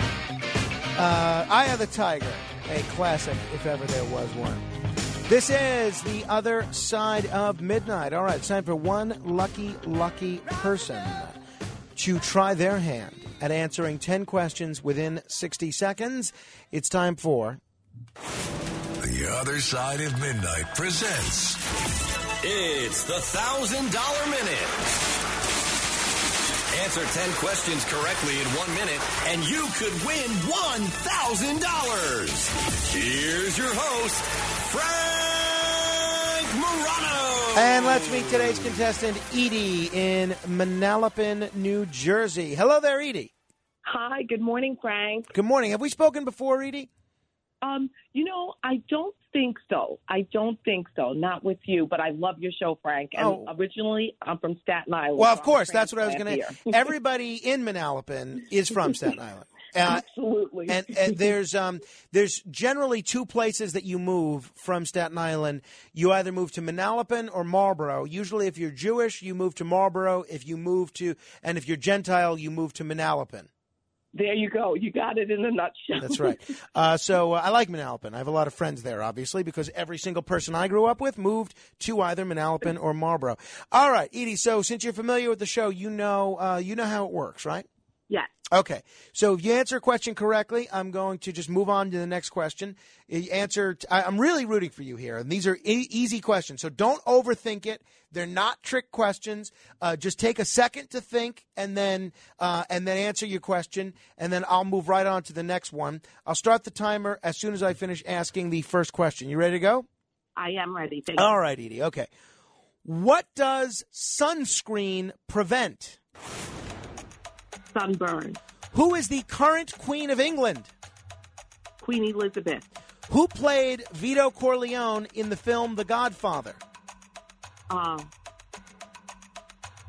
Al Pacino. I'm sorry, Edie. It was Marlon Brando. Marlon. Brando. He uh, won the Academy Award for that role, uh, although he didn't accept it. He gave it to Sacheen Littlefeather. Uh, and uh, take uh, Edie's information. I like her. We got to send her something nice. Um, Sacheen Littlefeather, by the way, if you go, if you look up me in YouTube, if you go to my YouTube page, which you could find by uh, searching Morano Vision, the most watched video that I've ever done on any subject is my interview, and it was just an audio interview, but we just threw it up on YouTube with uh, a photo. The most watched video that I've ever done is my interview with Sacheen Littlefeather seven years ago. This was during the Oscars So White controversy. And uh, that interview has now been viewed on YouTube some extraordinary amount of times. I'm going to tell you how many times it was. But it's an interview worth checking out. So you could search Frank Morano and Sacheen Littlefeather. That, that's now got over 65,000 views. 65,000 views.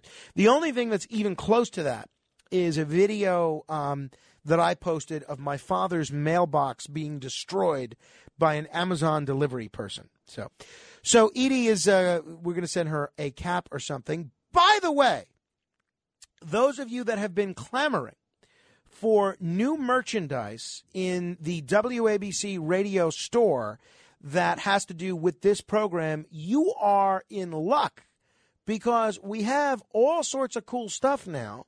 Let me tell you about some of the items that we that we now have. Okay, this is great. I don't even have this stuff, and if anybody is looking for a a cool gift for me, this would not be a bad idea because there is some great stuff. Now, it's a new logo that was largely designed by our producer, Molly. There is now a The Other Side of Midnight sweatshirt. There is now a The Other Side of Midnight water bottle. There is now a The Other Side of Midnight. Um, here, I'll tell, I'll tell you the whole kit and caboodle here. Uh, the Other Side of Midnight short sleeve shirt, a an embroidered backpack, a crew neck sweatshirt, a fleece blanket, a Stein, a beer Stein. So if you want to listen to the show with Frank and Stein, you can keep me up, keep the radio up loud, and drink beer from the Stein. And given some of the callers we get, some of you are drunk right now. A, a the other side of midnight stainless steel water bottle. Uh, and I want to request a flask in the future. A the other side of midnight travel mug. I don't know how we did this, but there is now a panoply of merchandise available for purchase at very affordable prices. So if you want to get this, um, you can go to WABCRadiostore.com. Now, if you search Morano, that doesn't come up. Only the short sleeve t shirt that says Frank Morano comes up, the embroidered unstructured hat comes up, and the other side of midnight hat comes up. Then I decided to try and search the other side of midnight in the at WABCRadiostore.com and the only thing that comes up is the cap. But now you can still purchase this other stuff. Here to tell you how to easily access this merchandise is our producer Molly. Molly, how do folks find this cool merchandise? I was wondering why I was here for a minute, but That's right. Well, inform us. okay, so um, the Instagram page, which I'm sure everybody already follows, but if you don't follow it already, uh, hold on, let me pull up the. Uh, so it's 77 W A B C O S O M On Instagram. On Instagram. And there's a link in the bio there. Link in bio. And they can click that. And everything that I just mentioned the coffee mug, the travel mug, even the Stein, the Stein, it's all available on there. Yes. Now, can I uh, say one thing? I lo- You designed this logo? I uh, had the idea. I drew a sketch, and then I had somebody much more, or I didn't. Well, it's very good. It's kind of somebody like much a- more talented. How would you describe this? It's a truck stop sign. It's a truck stop sign. It's really neat. I like it. My here's my and I didn't notice this until just now. They have my name on some of this, which is great. But it should be like it was with Rush, where it's my actual signature. It should be my signature on the mug rather than just Frank Morano written in what looks like kind of Comic Sans Well, font. I wish you said something before we launched. I, I- yeah, well, is it too late to, to change that to a signature? Honestly, the way so you were saying that you didn't know how we were able to provide our merch at the prices that we do because there's so many options. Um, but luckily, our wonderful team has made it so that we're not creating extra waste by having products that we haven't sold yet. Made to Um, so- order. yeah, it's uh, made to order. It's on demand. So can we get a my signature on future on demand products? Yes. All right. So I think we should do that. We should also. I, I just had another idea. Let's hear it. Uh, so your signature, right? Right. And you also seal letters with notoriously. I thought you were doing something much worse in here when I saw you with a lighter and smoke coming out. Right. You were I, I seal letters with a wax yes, seal. That's true. Yeah, and I didn't know what that was at first, and I was very concerned. Wow. um, but clearly, you're just you're just writing letters. Um, so the seal and your signature on a shirt, you know. That's good. I like that. That's I good. mean, or Um, another side of Midnight Letter sealer. You know, we should also have. We should Too have many options. We should have. Uh, one, we should have a flask because, as you can tell, a lot of the people listening are, are drunk as it is. Love you, but lay off the schnapps. Thank you, Rita. Uh, and we should also have a Swiss Army knife to celebrate the fact that uh, Switzerland no longer has a monopoly on Gruyere cheese. We should make an American-made Swiss Army knife. Also, because I just I just know our listeners are industrious as hell. They are. They are industrious. You have to be industrious to be awake right now. That's right. All right. So if you don't, so give us the Instagram again. If people want to link to all these great products or find all these great products, give us the Instagram again. Get your pen out. Seven seven W A B C O S O M. If you can't remember it, it's the station let uh, number, the station call letters, and then the acronym of the show. Now, uh, thank you, Molly. That'll be all. If um, you don't have Instagram, you can go. It's a little more complicated, and this you are going to have to write down. I'm going to link to. You know what? I'm going to link to it on my Facebook page as well. At facebook.com slash Morano fan. That's facebook.com slash Morano fan. If you um, use the discount code Frank15, you will save 15% on this. So I just linked to it, facebook.com slash Morano fan. So if you have Facebook, use the Facebook link. If you have Instagram, use the Instagram link. If you have neither Facebook nor Instagram, then um, it's more difficult. But you can go to wabcradiostore.com slash product dash tag slash Frank dash Morano. See, that's a little more complicated. The best thing you can do, just go to facebook.com slash Morano fan and just click the link or go to the Instagram page there, 77 WABC OSOM. Now, if you go over to WABCRadio.com, there's a lot of interest there in this story there about Dr. Anthony Fauci. And there's this poll question regarding Dr. Anthony Fauci. Now, Dr. Fauci has been in his job for many years, and he served many different presidents Biden, Trump, Obama, Bush, uh, Clinton, Bush, Reagan. The list goes on and on. And since the beginning of the Cats Roundtable, seven or eight years ago, yeah, it was April of 2014, so it was eight years ago. Dr. Fauci has been a regular guest on the Cats Roundtable. And w- during Ebola, during Zika, during COVID, and right as COVID was starting to become a thing, Dr. Fauci was on the Cats Roundtable in January of 2020. John had an exclusive interview with him. And this is what Dr. Fauci told John Catsimatidis on the subject of the coronavirus. The American people should not be worried or frightened by this. It's a very, very low risk to the United States. How much did Dr. Fauci really know about COVID prior to that conversation in January of 2020? Go to WABCRadio.com for the details about what he said to John Catsimatidis, and we want to know what you think about what he knew, positive or negative. Vote in our poll, WABCRadio.com.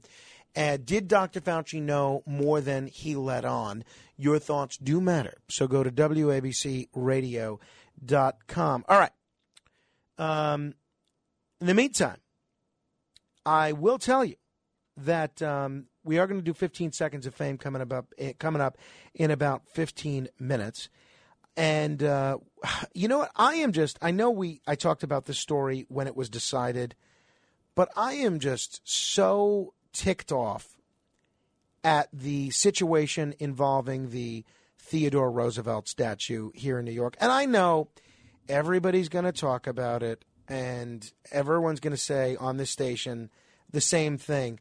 But this is this kind of thing that has bothered me all day. Theodore Roosevelt was my favorite president. He's my probably my favorite historical figure, and um, to think that his statue is going to be is is being removed was removed yesterday in front of the New York City American Museum of Art because some people found the depiction offensive because it was indicative of colonialism and racism.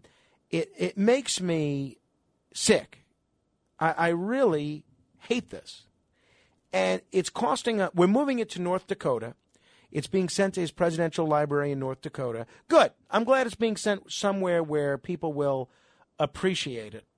But it's costing the city of New York, the city taxpayers, millions of dollars to move this statue to North Dakota. Millions. This is a statue which has not done anything to harm people for eight, the 80 years that it's been sitting there, that's been standing there in front of the museum.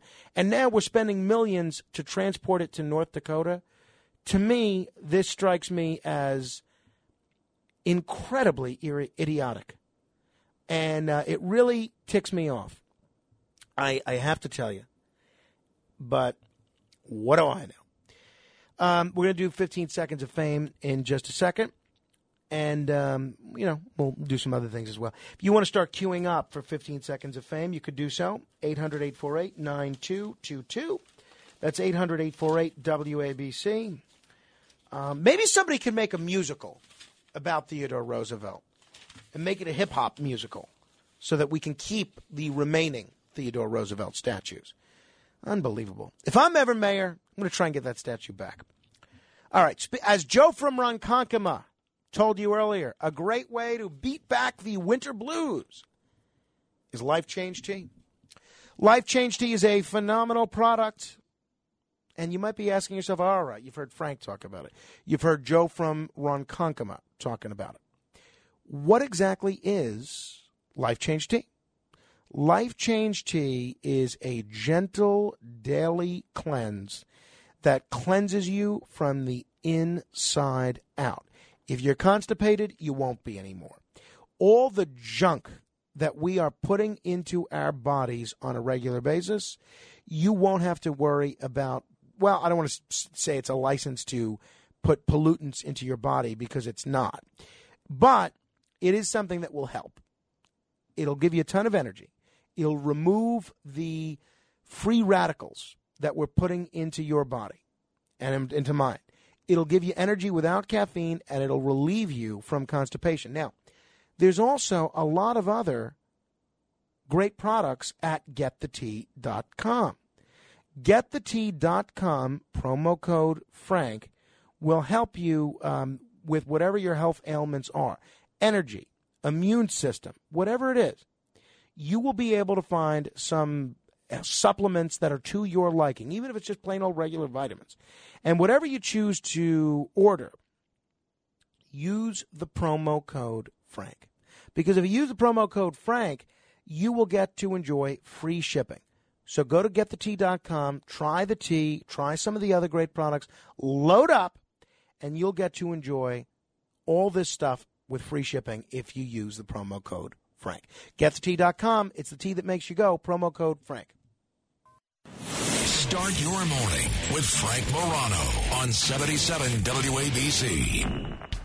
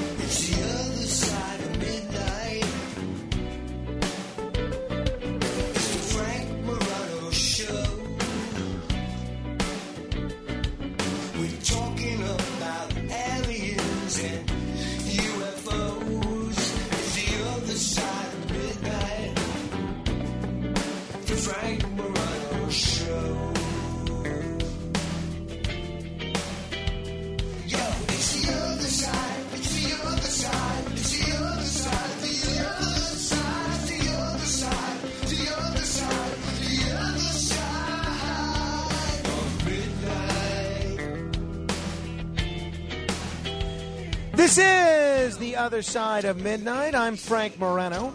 if you would like to uh, queue up for 15 seconds of fame, you can be poised to uh, dial in at 800 848 9222. You know, I mentioned yesterday as we were talking about uh, seasonal affective disorder and um, that and that the role that the sun plays and vitamin D that um, I dated m- many years ago, about 12 years ago, a beautiful Lithuanian woman. You know, briefly, it was nothing serious, but you know, she's a nice girl. I liked her a lot, and um, we we didn't go out for very long. But as our relationship was ending, um, you know, not for any reason, we just sort of drifted apart with different interests and so forth. You know, I have a very bad habit of not being able to say no to people, right? I say yes to everything. And you see this at the workplace. You know, the, they ask me to do anything throughout any job I've ever had. I almost always say yes without even thinking. Yes, yes, yes, yes. Um, and it leads, it's a big problem because it leads me to getting overcommitted from time to time. So uh, I my day is filled with me trying to fulfill obligations that I have a tough time with. So anyway, uh, Gita was this woman's name. As Gita and I, it was short for Yorgita. As Yorgita and I uh, were kind of drifting apart, she said to me, Now "I want to ask you to do me a favor." Sure. What do you want? Well, you may, she said you mentioned to me that I was very wise and that I was one of the wisest people that you've ever met before. And uh, I said, yes, that's true. And she writes something down for me. She said, um, this is the key to my wisdom. And I think, I think what she wrote down was something called personal dynamics. And she said, this is a group that has helped me a lot. And I want you to go and go to this one meeting. It's free. Just go. You don't have to do anything after that. I think you'll really benefit from it. And it might not have been called personal dynamics. I, I don't remember uh, what it was called, but it was something like personal dynamics. It might have been social dynamics or something, you know. So I go to this meeting, and there's group exercises, there's all sorts of things in here it's uh, all about being a better communicator and better uh, achieving your goals. I mean, all good things. But and and by the way, Gita was not even at this meeting. She sent me into a, a room full of strangers, and uh, it's all sorts of good things. But I'll tell you, there was something weird about this, and I can't really say why because everyone was nice, uh, but there was something about this meeting that felt very cult like. I mean, it felt like a cult recruiting thing, almost like Scientology. And um, I was, uh, you know, uh, okay, it was a good two hours that I spent there, and I sort of went on with my life. And then it's funny, you know how Google can predict what items you're going to look up? Like if you if you type in in Google um, someone's name but don't hit enter, it brings you what people are looking for. Like if you type in my last name, my name, Frank Morano, without hitting enter, it says Frank Morano WABC, Frank Morano podcast, Frank Morano wife, Frank Morano WABC age, Frank Morano WABC wife, Frank Morano baby, Frank Morano Twitter, Frank Morano longtime companion, Frank Morano Wikipedia, which I still don't have one. But um, this thing was if you were to type in, let's call it personal dynamics, if you were to type in is personal dynamics, one of the first things that came up was is personal dynamics a cult? So I'm not saying this group was a cult, but a lot of people thought that it was. And uh, it struck me recently because I was thinking a lot about Lyndon LaRouche. And I'm wondering, like, Lyndon LaRouche legitimately was a political cult leader. And there's one of his supporters, one of his cult members, that's now running for U.S. Senate here in New York. Her name's Diane Sare. And I just wonder how do cults start? How do people join cults? I want to do a future show on that because in my case, I, I don't want to say I was almost recruited, but I the first step in this recruitment was a pretty girl asking me to attend a meeting. So I'm wondering if that's part of their strategy, um, or if there's something more there. We'll do that whole thing in a future show because uh, it's something I never have got. The whole Lyndon LaRouche thing, I've never really understood how he was able to build such a big organization and then get millions of dollars in donations every year for all his runs for president, in spite of the fact that there was a virtual blackout of him by the major media. And you just, I guess that's the nature of a cult. All right. Um, coming up at 5 a.m., you're going to get to hear the WABC early news. I am sure they're going to be focusing again on this uh, Anthony Fauci situation, where there's a WABCRadio.com article on that. And then uh, you're going to get to hear the Bernie and Sid show uh, at 6 a.m., and uh, it's an action packed of the uh, action-packed edition of the Bernie and Sid show. Dr. Mark Siegel is going to be on. Bill O'Reilly's going to be on. Sean Spicer's going to be on, and uh, I'm sure there's going to be a lot of other surprises as well. But now it's your turn to be heard, at least for 15 seconds. You want to email me, by the way, if you didn't get through on the phones, you can do so at frank.morano at wabcradio.com. That's uh, frank.morano at wabcradio.com. And again, if you want to watch that video about how to win that Rao's dinner on April 19th, you can go to my Facebook page at uh, facebook.com uh, slash Morano fan and see the video. All right, uh, it is now time for The other side of midnight. This is 15 seconds of fame. Let us begin with Mike in New Jersey. Hello, Mike. Hello, Frank. Like crime in the subway, the other side of midnight might be a perception. For the last year and a half, we might have been listening to just a perception. Methinks not. Sam is in Woodside. Cheer up. You have a whole life of misery ahead of you. Still had 10 more seconds there. Chuck is in Bayside. Yes, one of these days I'm going to get through for the thousand dollars because I've been answering everything correctly, and I would love to sit with you for the John Wayne Marathon whenever you're ready. Hey, hey, I- I'd love to do that. If we can make it a listener event, that would be a lot of fun. Neil on Staten Island. I'm sitting at home with nowhere to go. A naked Sofia Vergara rang my bell to say hello. I said, "Oh my God, you can't come in and have to go because I'm still listening to the Frank Morano show." 800 848 9222. Kirk is in Freeport. Hey Frank, I just want to congratulate the new boy Carmine. Uh, quick question. Uh, quick question. What do you call an American beat? I give up. A U.S. beat. Take it. Not bad, not bad. Pablo in Piscataway. It's that away. Read the Janine Machine by Richard Blasberg and Twisted Justice at CNN.com. The Janine Machine by Richard Blasberg and Twisted Justice at CNN.com. Janine Pierce, an Arab criminal and fraud, is an innocent New York City cop to prison. 800 848 WABC. Evelyn is in Bayonne. Frank, good morning. Regarding that personal dynamics, buyer beware. Look up LifeSpring on Google. I did it. I did the first program. Worst thing I ever did. It is like a cult, if it's anything like LifeSpring. And it's very subtle the way they pull you in. Very interesting. Good thing I uh, didn't go to a second meeting. Cheech in Howard Beach. Philip Banks knows where the bones are buried. He's a good man. Pete on Staten Island. They removed the te- uh, Teddy Roosevelt statue. What's going to be next? They're going for Columbus? No, Joe Piscopo and me will be out there with uh, everybody, and he ain't moving. Pete in Port Washington. Sid's a moron. John Vito on Staten Island. Spectacular. Frank, let's be frank. When was the last time you asked me for a cup of lifetime tea? you don't ask for respect. You don't offer friendship, Lana Sarah. You don't even think to call me Godfather, but you want a Godfather. That was actually uh, Rob Bartlett. Rob in Manhattan. Hello. Silver is the best investment. If you don't buy, so, so want to buy gold, buy Krugerrands. And finally, Larry is in Brooklyn. Hello, Larry.